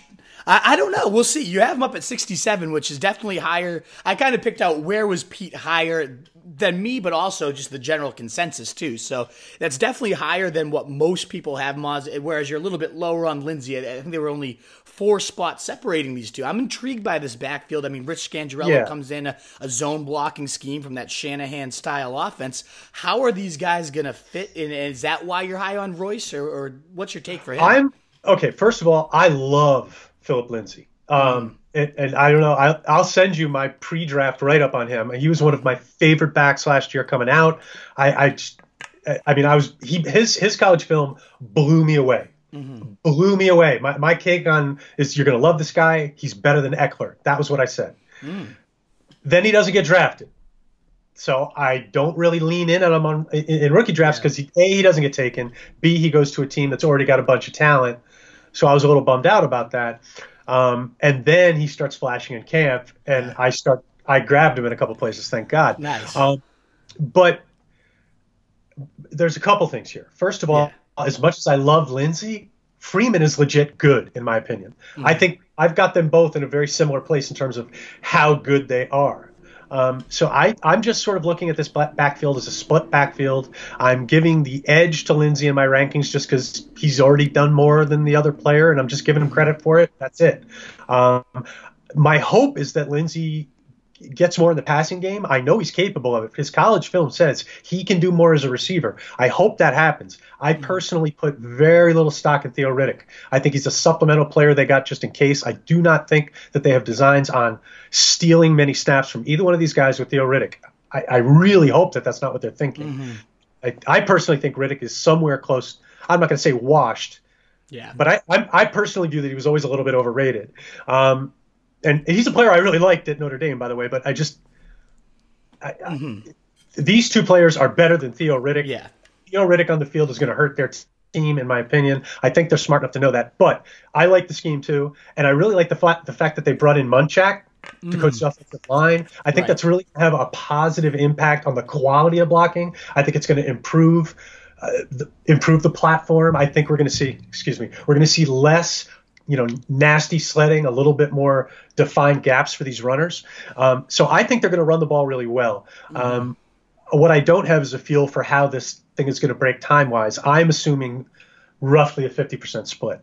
And and, oh. and that's why these guys are where they are. Neck and so neck I think neck. Most people maybe are seeing sixty for Lindsey, forty for Freeman. So Lindsey's in the forties and Freeman's in the eighties. I see it closer mm. to fifty. Alrighty. Very, very intriguing there. My question then becomes, do you think this offense can maintain enough scoring that they don't have to abandon the run? Because, I mean, think about Chiefs, Chargers, even the Raiders, if it, who knows what the hell's going on with Antonio Brown, but that's some explosive offenses. And I think their schedule projects to face a lot of uh, where they're going to be the, the um, underdog in some of these games. Do you think that script is going to get too negative and they're going to have to abandon it? That's one of the concerns I have with both backs here. Is, that's like definitely the right question. And, and, and, and that's the reason, you know, that I don't have these. I'm actually clicking through something right now. So forgive yeah, yeah, me. yeah. No, no. But I just want, I, I don't want to say something and then be talking out of my blank. Um, but uh, let me just take a look at this. You are um, allowed to swear on the podcast, by the way. Just as an okay, actually, you know, you actually made a, a good point. Um, Uh, one thing I always do when we're talking about divisional teams is I want to see which divisional opponents off their schedule. In in this case, it's the Raiders. So your point stands. Mm. Um, they are going to have a tough, a couple tough games. Here's the thing: if you're Denver and you're playing Kansas City, you have to run. Yeah. You know what I mean? Yeah. You have to run. Eventually, mm. it's probably going to get taken away from you, but I think they will try to run as that's much as they point. can early, shorten that game, see if they can get some drives going. Um, and th- where that's going to work for them, at least when it comes to Kansas City, is I don't know how well Kansas City is going to defend the run. Yeah. So I think they may be able to compete with a team like Kansas City. I think where you're really dead on is when they play the Bears week two, when they play the Jaguars week four, and when they when they get hit by the, by the Chargers. And luckily, the Chargers is not a playoff matchup. Their yeah. playoff matchups, which is the thing I like about them, uh, Houston week fourteen, which we don't love, but Chiefs fifteen and Detroit sixteen. I can go. I can get down with that. Absolutely. So. Yeah. Okay. Inter- interesting. I'm I'm very excited, and I always love a good zone block scheme. Do you think Royce? Last question on him before I move on. Yeah. I, I've I've done a lot more work, like watching Lindsey and how I think he fits in the scheme, and I think he's perfect. The acceleration, I think he sees holes really well, and I just think I totally he's agree. Fit it. And, does, and does I don't know if you've heard, but there's been a lot of people saying Lindsey doesn't fit the scheme, and I don't I, get it at all. I, I don't. That makes no sense to me. I think the acceleration, the way he can just go from zero to sixty, like when he sees that hole and he sees him well, he's going to have some huge chunk plays. I think I think the Shanahans would have loved this guy. Oh yeah, loved it, him. It's going to be beautiful, and it's coming from that Shanahan scheme. I, I don't. I, I'm wrong. Wasn't Kubiak in Denver last year?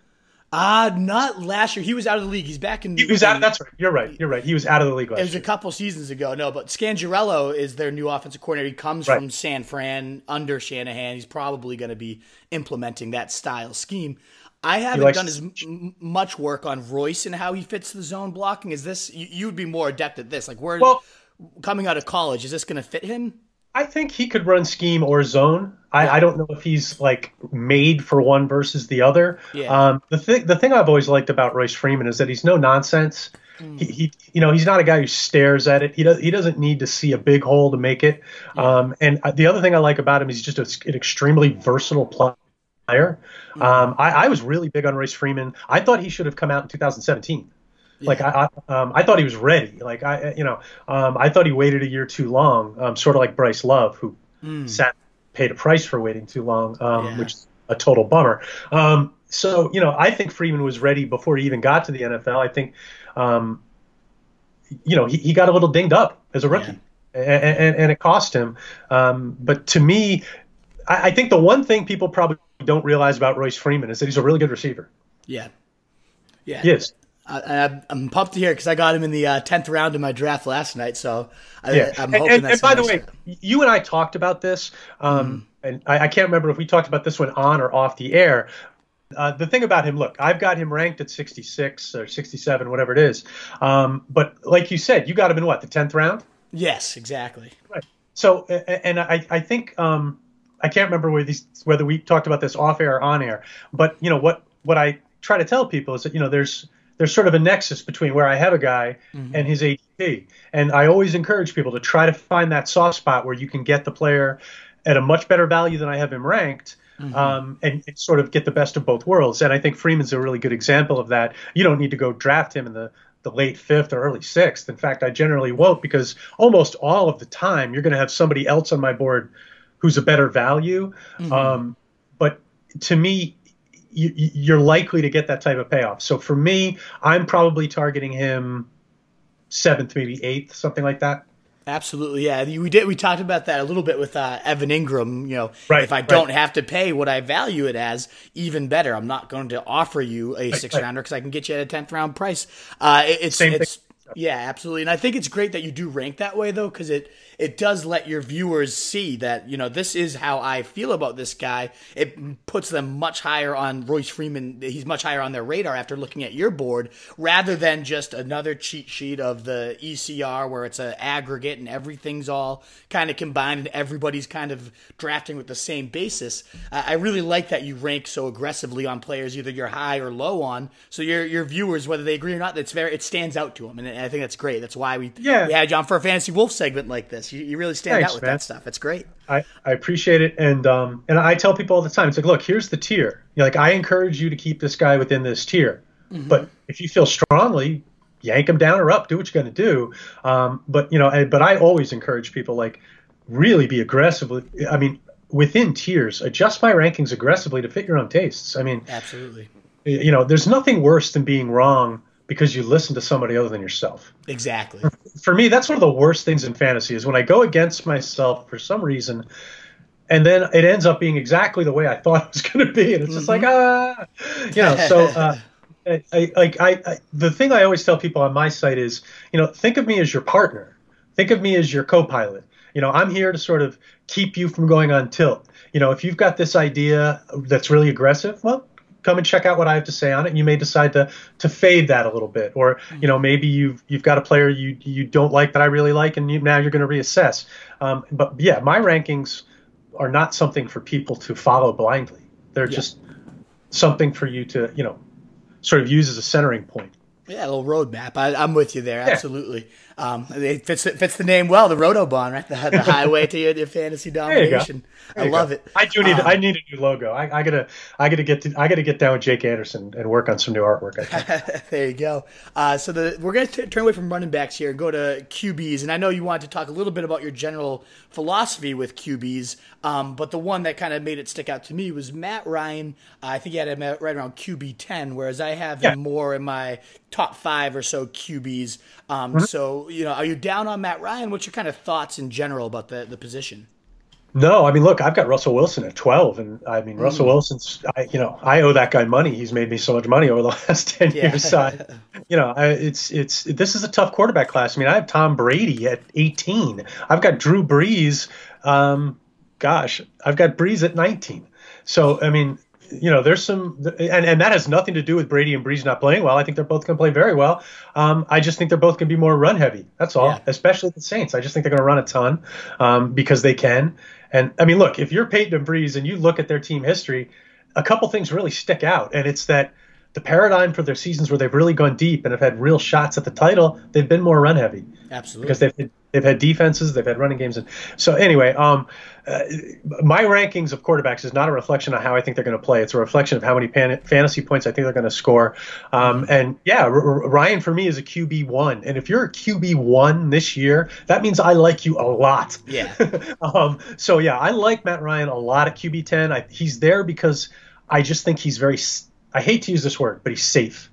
Mm. I, I, I think the return of Cutter is sort of a um, – I don't think enough people realize that's good. Yeah. You know, I think a lot of Matt Ryan's blossoming as a player actually happened under Cutter back in like mm-hmm. – back in twenty thirteen maybe, twenty fourteen, something like that. Yeah. Um, so this is a player and coach I think that go pretty well together. Um, is it as good as having Shanahan back? Maybe not, but um, that's not going to happen. So you know, yeah. um, I, it's it, it's obviously a huge upgrade over Steve. Oh, absolutely. Um, yeah, so you know, I I I I'm happy about Cutter. Um, I, I'm I'm a little bit higher in Calvin Ridley than a lot of people. Mm. Um, I think there's a good chance that they're going to run less than people think, um, and I think they want to throw to their backs. um, a little bit more this year. Mm-hmm. So I just feel like Ryan's a very safe bet. The only reason I don't have him higher is because, well, it's it's two things. A, I tend to favor running quarterbacks. Um, and B, I there is one issue with Ryan that I think maybe is under-discussed, and that's if something happens to Julio, yeah, uh, there's problems. So Ryan has double injury risk. He's got injury risk himself, and then he's also, in my mind, a Q B two without Julio. Yeah, I think that's a, and he, Julio, seems to consistently have something nagging by the end of a year, an ankle, a, a foot, right. whatever it might be, and he tends to play the idea, through it. Yeah, right. it, it, it, so I, I can see that worry too. Um, but I, I love that you brought up Dirk Cutter. I think that's a reason why I'm so high on this guy is Matt Ryan was the Q B two last year in fantasy, and that was with Steve calling the shots. I mean, right, the, right, it, right. and that was about as bad as it's going to get. And Cutter, you know, when they, right. they were, were together, that's like you said, he blossomed under him. He had some great years. I think he set career highs until, of course, you know, Shanahan came and they, they smashed those. But he put up some great numbers on him. He knows how to use Ryan, so they already have that kind of familiarity. There's no relearning things. But then Cutter comes from maybe pulling in some air raid staples, right, after working with Monken for so many years and uh, for those last few maybe. years in Tampa Bay. Maybe he takes That'd some of that. They, and they, they take some of those concepts and bring those to Atlanta. They just led the league in passing with Ryan Fitzpatrick and Jameis Winston over in Tampa Bay. If Cutter could take some of that magic dust and bring it on over to Atlanta now with a better weapons cabinet, you know, than than he had last year with Calvin Ridley. And I don't know. I just I see all these things aligning that just seem this guy could blow up. He already had a, the second best season last year for fantasy, um, and it could be even better this year with a better play caller. Yeah, you know, look, I'm with you. Um, but, you know, one thing about that, I think, look, Cam Newton wasn't Cam Newton last year. Yeah. So, you know, there, there's that. You That's know, Carson true. Wentz wasn't Carson Wentz last year. Mm-hmm. The field, um, yeah. You know, so I think, exactly, I think the field is really strong this year. Yeah. Um, and listen, if someone comes to me and says, hey, I want to take Matt Ryan as, you know, third, fourth, fifth quarterback off the board, uh, I'm going to say, cool. Yeah. You know, I mean, it works for me. I, I don't have a problem with that. I mean, you, you want to sort of wait and go floor? Yeah, mm-hmm. I think that's a, it's a perfectly reasonable way to play the position. Um, and by the way, just saying I'm not even going to draft a Q B one. I'm just going to target the Q B twos that I really like. That's another really smart way to play the position. The only way to screw yourself at quarterback is to reach too early for anybody. Yeah. Anybody. What's you know, the earliest you would take Mahomes? Like, speaking of that, I've I've had that internal um, debate. I never end up with him because he always goes like round two, anyways. But where's the earliest you would take him? That's a good question for me. I, I man, I don't want to bum people out, but probably the fifth. Yeah, I, I'm the same way. He, he fell yeah. to. I, mean, I have I have one I have one Deshaun Watson share. It was in the eighth round. Mm-hmm. Um, you know, I, I don't think I've ta- I have not taken a quarterback before the eighth round in a seasonal league yet. Yep. So I'm, I'm, I'm, you know, I, I, I don't really care about which quarterback you take when. To yeah. me, that's that's like which flavor ice cream you like. To me, it's like who's left on the board at other positions when you start drafting quarterbacks. To me, that's where the rubber sort of hits the road. And yeah. I'm not saying that's the only way to do it, but that's the way I do it. I'd, I'm one hundred percent the same way. You think about opportunity cost, right? Am I taking a Q B over a guy that could really blossom into one of those multiple right. position, a running back or wide receiver? It is simple supply demand. It comes down to that. There's, especially in a one, obviously two quarterback leagues would change things, but in one Q B leagues, that's the majority of most of them. When you only have one signal caller going out there and a, a supplier that's, you know, I think there's probably eighteen to twenty that I would be happy with as my Q B one. So low demand, high supply. Uh, I, I never end up with guys like Matt Ryan or, or these guys anyways.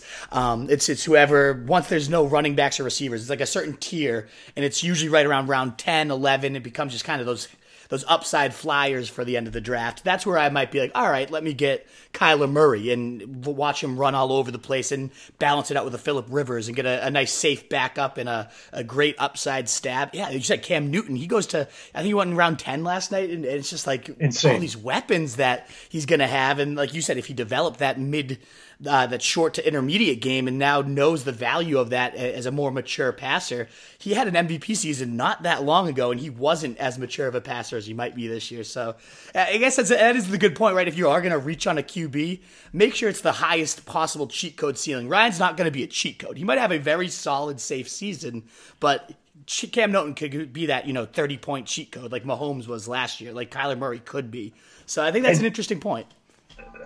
Cool. I, yes. I like that. Um, so, you know, and look, I, I have to admit, I'm I am sometimes that like kid who like had too much caffeine or something. And, and, and sometimes I do get a little antsy. And, um, you know, like I'm saying, I've taken quarterbacks in the eighth. I know a lot of people who are like, dude, you're crazy for taking a quarterback that early.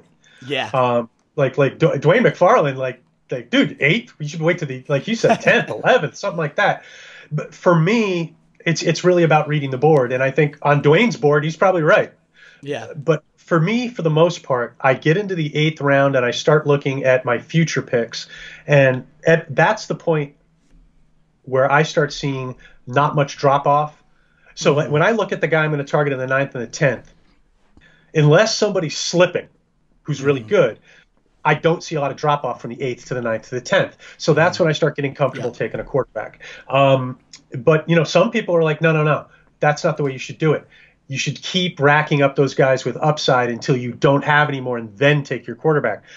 That's a very smart way to do it. And I don't yeah. think they're wrong. I just, but for, but for me, I tend to do well in the second half of drafts. I tend to do well finding the guys who slips. It's one of my strengths. And I don't mind giving away one round in the eighth or ninth because I know I can make up for it. But yeah, that's that's how I like to play it. A, a case in point on that one uh, was last night I ended up taking Jameis Winston, and I, I didn't really need him at that point. There were still plenty of guys I liked, but I was like, nobody has this other guy on my radar. But sure enough, somebody had printed out my cheat sheet. They drafted Darwin Thompson, the next pick right after me. I was hoping he, I was at the four spot. So I was like, all right, he'll get right, right around to me.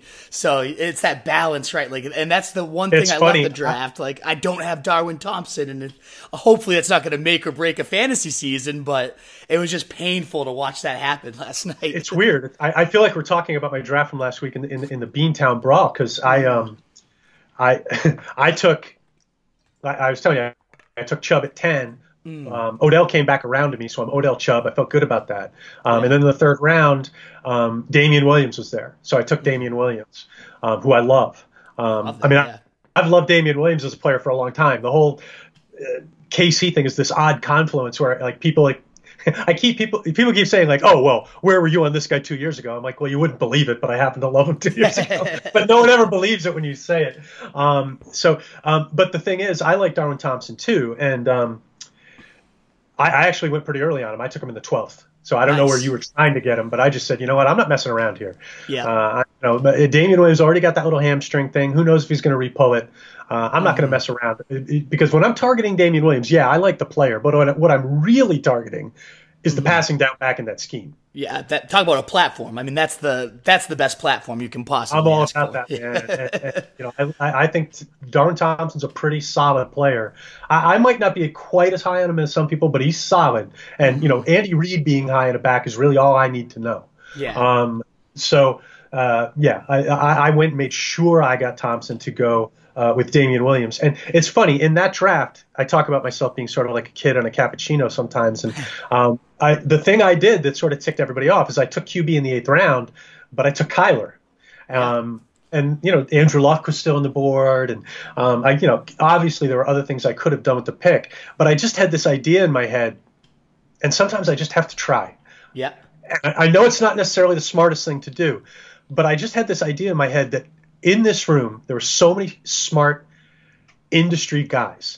Mm-hmm. And I find that in these industry drafts, there's like this subtle contest going on to see who can wait the longest on quarterbacks. So I sort of wanted to think, you know what, if everybody's just going to wait, this might be a chance to try something. And I just wanted to see what it would be like to have two guys who could sort of redefine running quarterback on the same team, on the same season. Mm-hmm. So I drafted Kyler. And then I drafted Lamar. Lamar, yeah. I have both of them. And maybe it's going to just be like, maybe I'm going to end up like Doctor Frankenstein. yeah. Having really just gone down the wrong path. But I just, I, I wanted to see, because I'm a D F S player. Mm-hmm. And I, I grind every week on matchups. And I, I just started thinking, you know, what if I had the two best football quarterbacks in the league, and I had the ability to try to place them in these yeah. matchups that I liked? Is it possible that I might be able to find my way to getting most of their blow-up games? Yeah. And I, I just want to try it and see if I can do it. Maybe I, it's going to be a genius move. Maybe I'm going to look like the dumbest guy in the room. I don't know. But I just want to try it. I, I think it's genius. I, I love it. I love Kyler Murray this year. Uh, I didn't come out with him in my draft last night, and that's another one of my huge, just like, how am I not following my own advice? I've been calling him the t- potential twenty nineteen Mahomes because I think this air raid offense, I mean, is it a guarantee to hit? No. But if it does, when you think about ceiling, like this could be a situation just like the Rams a couple years ago where they went from the lowest scoring team in the league. You get McVay, they end up going to the highest scoring team in the league. I could right. see him doubling their fourteen points per game last year. The leg points, as you mentioned, he he's going to be an unbelievable runner. He's as good of a thrower as we've seen, uh, in my opinion, come out in, in quite some time. And they stacked a weapons cabinet to fit exactly what they want to do. Uh, to me, I just see it all. It's just a matter of risk. Is he going to stay healthy? Is he going to translate? I, I think they do. The offensive line, of course, too, if if they can't keep him upright. But it's going to be such a fast-paced, you know, quick strike attack. I don't know if the line concern's going to be as big. So I'm with, I love Kyler Murray. I, he's not one of our guys uh, written down here, but I'm with you. I'm I'm I'm with you, man. I mean, it's it's it's all about the offensive line there. I mean, yeah. Look, the other night you're getting one one point five counts. No quarterback can function that way. You mm-hmm. can't throw the ball that way. So if that's going to be the season, we're in trouble. I mean, yeah. we're in trouble. Um, I know. But I'm I'm and, and I don't. You know, there's a decent chance Kingsbury is the next Chip Kelly, where he doesn't have the chops to to be an N F L coach. We don't know yet. Mm-hmm. So th- there's definitely a leap of faith here. Um, yeah. But the thing about this offense and this team, they're not a good defense. Oh, no. They're, they, they play a schedule where people are going to be racking up points on them. I hate to be this way because it's a little dangerous, but I just – the idea that I'm going to have a lot of Kyler Murray, Kyler Murray garbage time – yeah, where they're just going out against defenses that are already ahead.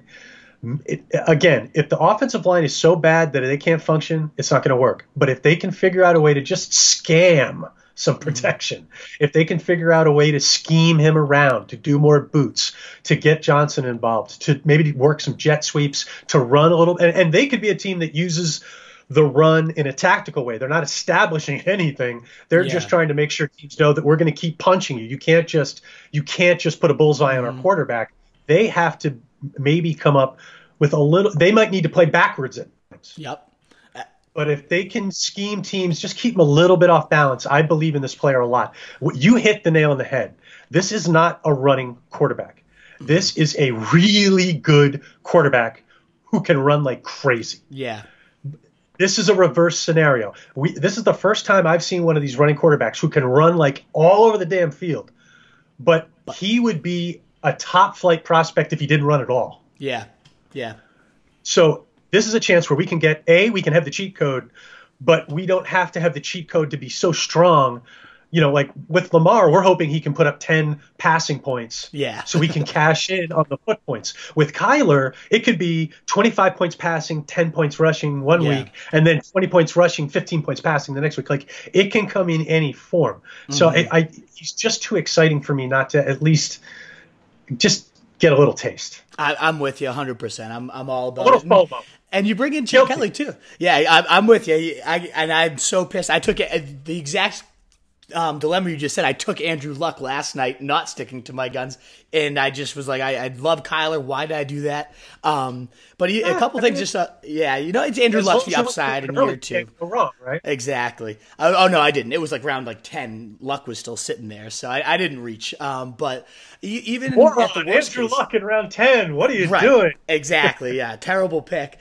Uh, but. Um, it, it, what I was going to say with Chip Kelly too, even as, you know, he didn't translate, wasn't a long-term coach. Remember that first year he came into the league and his offense was just so new and no one knew what was going on. I feel like Michael Vick was like a, a unstoppable. Was it Vick that year or was Foles or one of those two? I forget either um, way. I think it was, I think it was Foles. Um, And then Vic, I think. Yeah, whatever the order was, they both were ridiculous in the offense. Did Foles light it up after Vic got hurt? I, man, you're hitting my memory. I'm not sure, I, I, but yeah, I, me, me as well. It was one. I think that might have been it. I think uh, Vic got hurt, and then Foles had like twenty-seven touchdowns to two interceptions or something like that.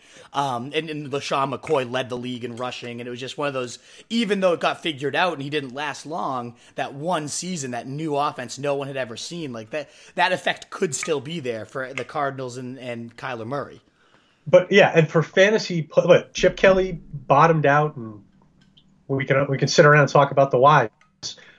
But he was a predictable cheat code for us fantasy people. That's Absolutely. that's what and that's you're all trying we care to say. About. And, right. exactly. I, and I, just, I totally agree. I totally agree. Um, so, yeah, I, I think it's all going to – and the, the pace they're going to play at, they didn't show that. They're not going to show that in the preseason. Maybe that helps the line a little bit if they're just getting up to the line. Fire it, fire it, fire it. It's expecting – I you, mean, they're you know, the way they practice, they're saying they expect eighty plays a game or something of that nature. So maybe that's a, a way really, they scheme it. Yeah. That's a really strong point. Yeah. This is not an offense that's going to look good if you're going out there playing vanilla. Yeah. I mean, if this offense isn't actually doing it, it's going to look sort of weird. Yeah. Um, and it sure did. it, it, it looked real weird, but this is, yeah, exactly. You can't do a half, you know, air raid. It's got to be all the way in at the pace we're going to run. We're not going to see really, that until week one. I, that's exactly what I was about to say. Yeah. we're not, we're, we're, we we may not like what we see like week one, but we're not going to know anything, I don't think, until week one. I one hundred percent agree. And I and I hope that the discount starts to get baked in after that bad preseason yeah, game. Cause I'm, that's a really good point. You know, hopefully that impacts the price because I'm I'm definitely all in still. And I'm maybe I'll write a fake article for my friends to read right now. Kyler Murray, don't draft him, so I can just keep getting him in round eleven and twelve. Um, but all right, we're going to move into the, the no-huddle offense. So essentially Uh-oh. just a kind of rapid-fire Uh, crucial fantasy questions that you, if you feel like you want to expand on any, by all means, you're welcome to, but okay. really just looking for the, the name that comes to mind, the round or whatever the question's going for. All right. Yeah. All right. We'll fire you through it. So in my all opinion, right. and what I've been reading, there's a consensus kind of top three, Barkley, Kamara, and Christian McCaffrey. Who goes first for you? And then who comes fourth right after all those guys? Give me a scoring. What scoring are we using? Uh, we'll do, we'll do P P R. Full P P R. Okay.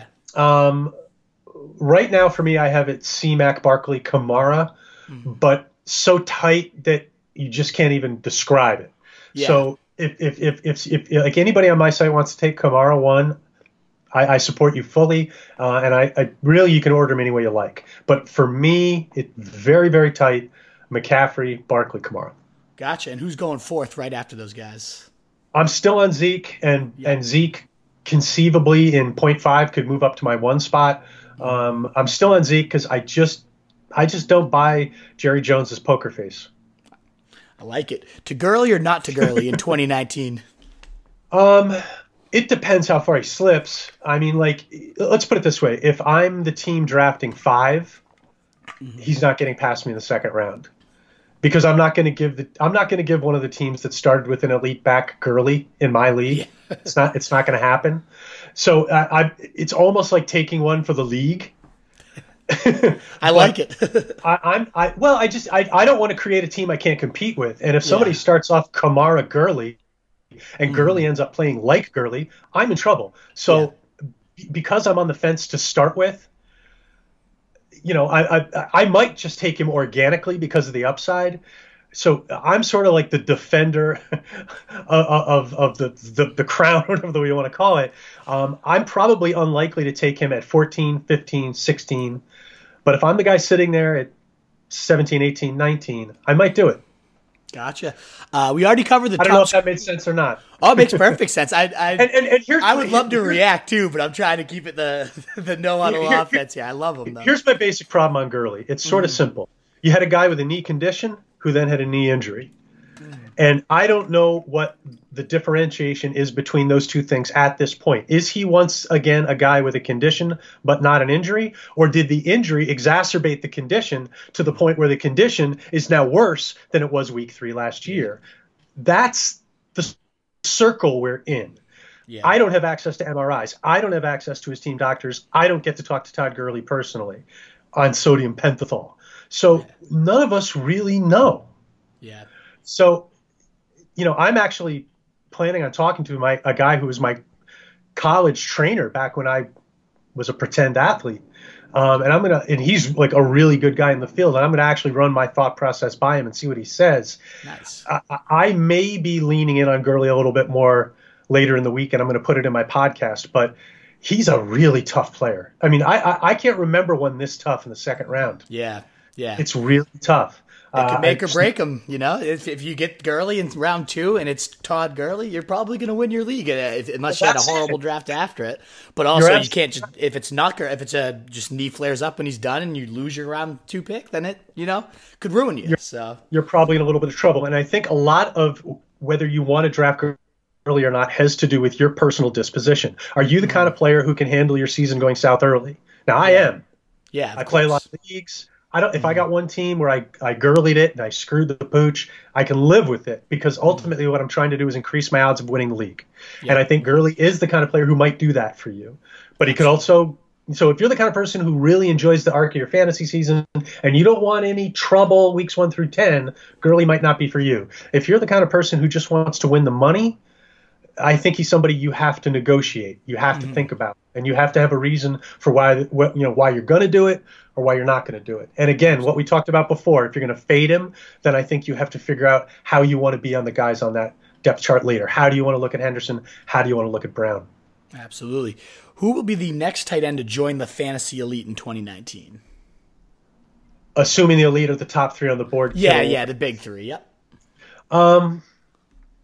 I'm I'm going to say O J Howard because I think he's the most talented tight end in the world. Love to hear that. Nice, but, but uh, obviously I've got similar love for Evan Engram. He's he's in the equation as well.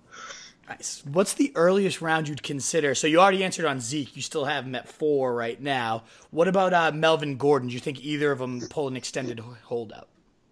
I'm scared of I'm scared on Melvin. Mm-hmm. Um, I've got him in the middle of the third now. I, I'm not even one hundred percent sure I'm pulling the trigger there. Like, if, like, let's say I really love my first two picks.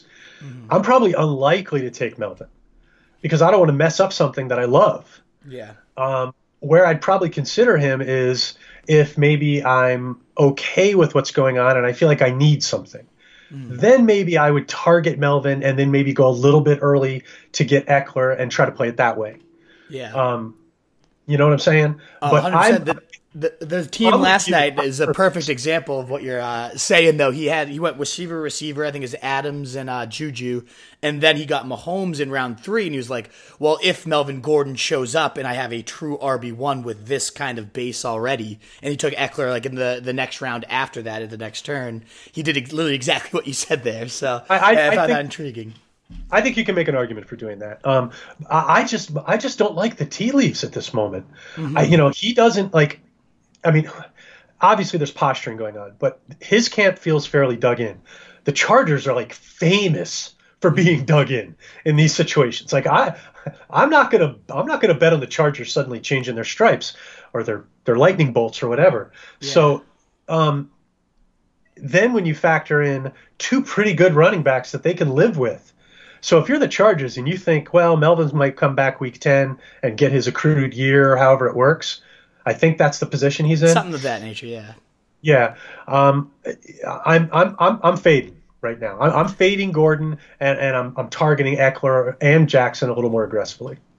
All right, I like it. Everyone likes a good fantasy bargain and the bragging rights that come with it. We've already talked about quite a few, but when I just say sure. by position, who comes to your mind for quarterback, wide receiver, running back, and tight end as the bargain that you're looking for? Um, I feel like Wentz and Newton at quarterback are huge values. Um, I'm I'm I'm really happy if I can draft either one of those guys as my Q B one, especially if I'm not. Well, Cam gives me the wheels too, so that's nice. Um, th- those guys for me are the guys who are just screaming value. I, I, I love them. Um, uh, so let me see. What the, now you want one at running back? Sure. Um, I, Chubb in the middle of the second round, I think is crazy. Mm-hmm. Um, anybody else? I noticed you had Breida pretty high too in your rankings, and I love I love Breida. I think that's a good. You call. Just took it right out. You just took the words right out of my mouth. I, I think I think Breida is the second half of the shared backfield where he's going for a significantly lower price. Um, I have him at eighty-four in my rankings, but he's another one where most of my Breida shares that I have are in the eleventh and twelfth round. Now people get smarter in August, and a lot of those mm-hmm. shares came back in like May and June. So I think a nice little average way to look at it is, you know, Breida in the ninth or tenth. I think is mm-hmm. nice. Nice. And I think he's a guy who can probably play for you most weeks. I, I, I love the Breida value. He went real late last night, too. Uh, what about wide receiver and tight end? You got a guy that comes to mind as bargain for both of those? Um, well, let's just go right to Curtis Samuel. I've got him at mm-hmm. fifty-seven, but, you know, I, I, most of my shares are in the ninth round. Mm-hmm. So, uh, but now he's moving up. So I'm sort of targeting Samuel for the most part uh, in the sixth and the seventh. I'm happy if I can get him there. Um, same kind of thing with Robbie Anderson. Uh, I really, really like Robbie Anderson a lot. I think not only is he an underrated talent, I think the Jets absolutely have to make him their R B one. They don't have a choice in the matter. Um, and the thing about Robbie Anderson, and this is one thing that I look at that a lot of other people don't, if you look at the routes that that Darnold throws well, and then you look at the routes that Robbie runs well, they match up.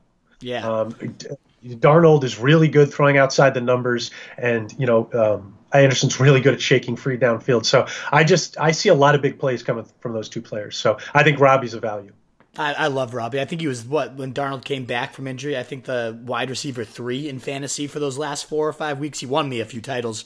I started him in a, a bunch of championships, and I won almost all those leagues that I had him in, which was the best. So I got that kind of soft spot, too, that you would, someone wins you a title, you got to go back in on them, too. I Well, and look, hopefully you and I aren't engaging in some really serious confirmation bias right now. But, yeah, um, yeah I mean, he without Robbie, I don't win. I, I, I got really lucky last year. I won Capitalist Pigs, too, which is a fifty-six team Scott Fish Dynasty League. And oh, like wow. that's that's a banner that's going to be on my wall for the rest of my life. Nice. Uh, I don't think I'm ever going to win that league again. So, you know, getting in there and winning year two, and I was that's on really awesome. a three or four-year build. I didn't think I was going to win early. Um, and it, really a lot of it was due to Robbie. So thanks, buddy. Appreciate that. Him. Yeah. um, I'll make sure to send his regards to you. Yeah, exactly. Yeah. Um, so, uh, you know, obviously the, the thing with Robbie is the volatility of him as an individual. But yeah. in, in, in redraft leagues, you know what? Sounds like he's going to be there. Uh, I'm going to leave one season. Um, what's what's next? We did the we did the, uh, the bar, uh, tight end. You got a bargain tight end off the top oh, of your head? Oh wow, yeah, tight end's sort of my thing. I, I got a yeah. lot of bargain tight ends. Um, it, it, it, to me, all tight ends are bargains, but. Um, I think Henry right now is a guy you can get in the sixth consistently. I think that's a great value. Um, I think Delaney Walker is a guy you can get around. Uh, I, I, I've seen him going like tenth, eleventh, twelfth rounds. I think that's, you know, if, if you missed out on the guys you want and you have to, you know, air quote, settle for Delaney Walker, I'm very cool with that. I think Hawkinson um, is a guy I really like targeting in the eleventh, twelfth round. Um, I like the idea of getting a stable guy, a veteran like um, Delaney, and maybe combining him with Hawkinson and hopefully mm. switching to Hawkinson. Yeah, uh, at some point. Um, but um, I, I think Chris Herndon is a guy I've heard, heard people say he shouldn't even be on your board. He's not going to be in there for four weeks. But if I can draft Chris Herndon as my T E two and my tight end one has a bye week before Herndon's re- um, after, excuse me, mm-hmm. Herndon's return, I think that can work really well. Um, and wait, I know there's more. uh, I'm just trying to figure out which one I want to go with here. Um, let's go really deep. Um, Adam Shaheen. Okay. You can get you can get Adam Shaheen on waivers. You don't even have to draft him. But he's a guy I think if anything goes wrong with Trey Burton or if he just starts to flash, you know, the Bears are a team where blocking is really important because they're looking to punch guys free on screens and bubbles and stuff like that. A guy like Shaheen is crucial because he's a monster and he can really open up holes. So I it wouldn't surprise me if his blocking ability got him on the field a lot more than people think. And then his receiving ability is underrated. And once he's cut the ball, he is like, you know, he can be like Vance McDonald where he can just truck defensive backs. Mm. So I just think he's a guy a lot of people don't know about. And if you play in a really deep league, especially a tight end premium one, like in Scotch Fishbowl, he was a great target, like in the eighteenth, nineteenth, twentieth. I, I just think he's a name to know. All righty. Awesome. Thanks for throwing those ones out there. We're going to go conversely now on the opposite side of end. Who do you think is overpriced right now and that could bust and cause some shame to come to the owners that take him? Oh, um, good question. Well, um, Aaron Rodgers. You know, I think he's, he's I love Aaron Rodgers, but he's going as Q B three. I'm a little bit concerned that his weapons are just okay. Now, Aaron Rodgers can make okay weapons look beautiful. Don't get me wrong. But in terms of him like excelling and, and going up to Q B one, you know, his his receivers have to hit for that to happen. I don't know if we can count on that. Um, and then, you know, I'm a little bit concerned about him going to sort of a West Coast-oriented scheme. I don't know if that's going to increase fantasy value. There could be some fits and starts as they sort of work through the kinks. Maybe this scheme hits its, you know, I, I could see Aaron Rodgers becoming dominant in the scheme, say, in two thousand twenty, but maybe not yeah. this year. So I'm I'm fading Aaron Rodgers at cost um, mm-hmm. at quarterback. Um, He would probably be probably be my main one, maybe along with Russell Wilson, who I've seen him go as like third Q B taken. I, I just I'm too worried the, of the, the conservative nature and the run heavy nature of the scheme. Mm-hmm. Um, so for him, to me, he's like a fringe Q B one. Okay. What about, and you don't have to do all the positions, but you have any other running backs, wide receivers, or tight ends that come to mind? Well, I'm a Jet guy, but I'm I wouldn't touch Gurley until the second round. Um, Gurley or Le'Veon? Um, yeah, I'm sorry. Did I? Hello. Yeah, oh, yes, definitely Lev Bell. Um, and I would fade Gurley if he got traded to the Jets. Yeah. Um, and then we talked Melvin is a little bit of a fade for me. Um, and Devontae Freeman would be the other one. I just, as much as I love the situational upside, I just don't like the trend. The, the touch trend for him is going down and the health trend is going down. And he's about to meet a high volume situation. I just... Something in me is hesitant on Devontae Freeman staying healthy. Okay. And then last year, in twenty seventeen, it was uh, Kamara. Last year was James Conner. And there just always seemed to be some guy after round ten who emerges and is a, a league winner. Do you have any favorite? We call him the penny stocks, the late round guy that could just explode and blow up. Um, are we looking for running back specific? No, That's it could probably. be any position. Okay. Um. I'll give you a couple guys. We talked about Duke Johnson. You might be able to steal him tenth or eleventh. I think that could be a big one. Um, I, I would say some other guys who I like in that vein would be Justice Hill. Mm. Um, and then to go with sort of an anti-fragility play, I think you could really do well if you can steal Alexander Madison. Mm. Um, and then another one would be same kind of thing, Jalen Samuels, and uh, also a guy we've talked about already, Darwin Thompson. Love all those lists. They're, they're definitely high up on mine. And the last question we have for you, not really an advice-based one, but have you ever either been involved with, hopefully not involved with, but seen or witnessed a very funny last place punishment or side bet? Oh, man, I hate it when I'm not funny. Um, not really. I mean, we just have we have a pretty heavy one hundred dollars shame payment uh, in my yeah. league, which we which we put in place to encourage people not to come in last, and um, yeah. for what it's worth, it's really worked over the years. Um, nice. Nobody wants to. Nobody wants to pay it. I, I don't know how embarrassing it is because never had to pay it. Um, um, so you know that's that's about it. That's that's like the worst thing I can say. I would encourage people not to do silly things like agree to be tattooed or something. Yeah. I mean, coming in last place sucks enough. I, I wouldn't. I don't think we need to add too much of uh, too much humiliation to it. But you know, hey, that's me. I'm an old guy. We we tracked down this one league uh, where the loser every year they get a have to get a variation of a Chewbacca tattoo. So there'll be like, you know, Jamaican bartender Chewbacca or like wrestler Chewbacca jumping from the top rope delivering an elbow drop, and they get really into it. I mean, I've seen them have like sleeves of Chewbacca tattoos. It's like, why why would you ever agree to that? Okay. Two quick things on that. My broadcasting partner on W E I has a Chewbacca tattoo. I wonder um, if he's in this league. And no, he did it completely voluntarily. Oh, he thought nice. It was a cool thing to do. Uh, I'm not even going to tell you where it is. That's like a whole other thing. um, and then, you know, uh, I have a big theory when it comes to fantasy. If your league loves it, it's good, period. Mm-hmm. If you love standard scoring and everybody in your league is happy with it, then it's good. Yeah.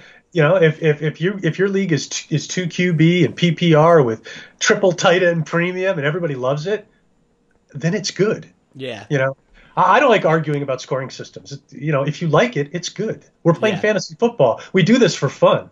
Yeah. So fun equals good.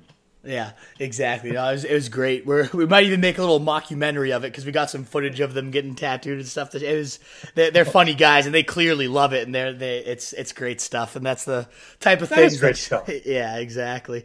Alrighty, Pete. Well, this has been unbelievable. I, I didn't think I was going to have more than a half hour with you, and you gave us you know, over an hour of content here, and it's been incredible. Why don't you let any of our uh, listeners who might not know where they can uh, let them know where they can connect with you, where they can find your work and everything.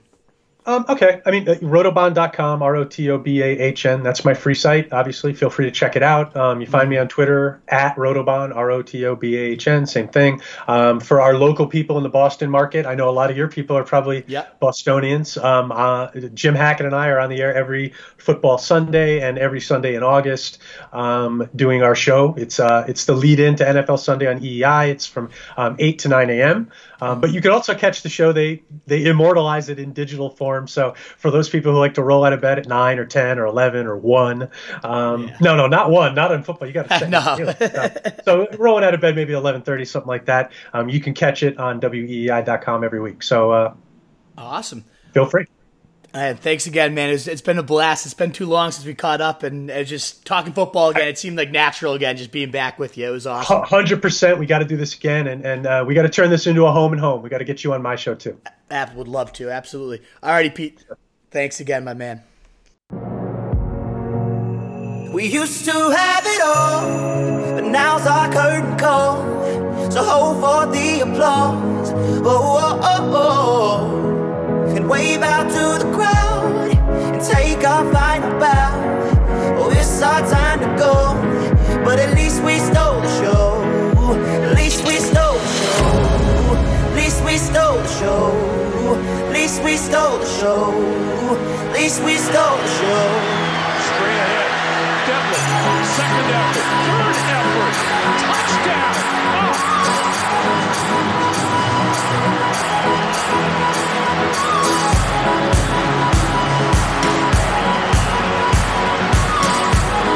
That's pretty awesome.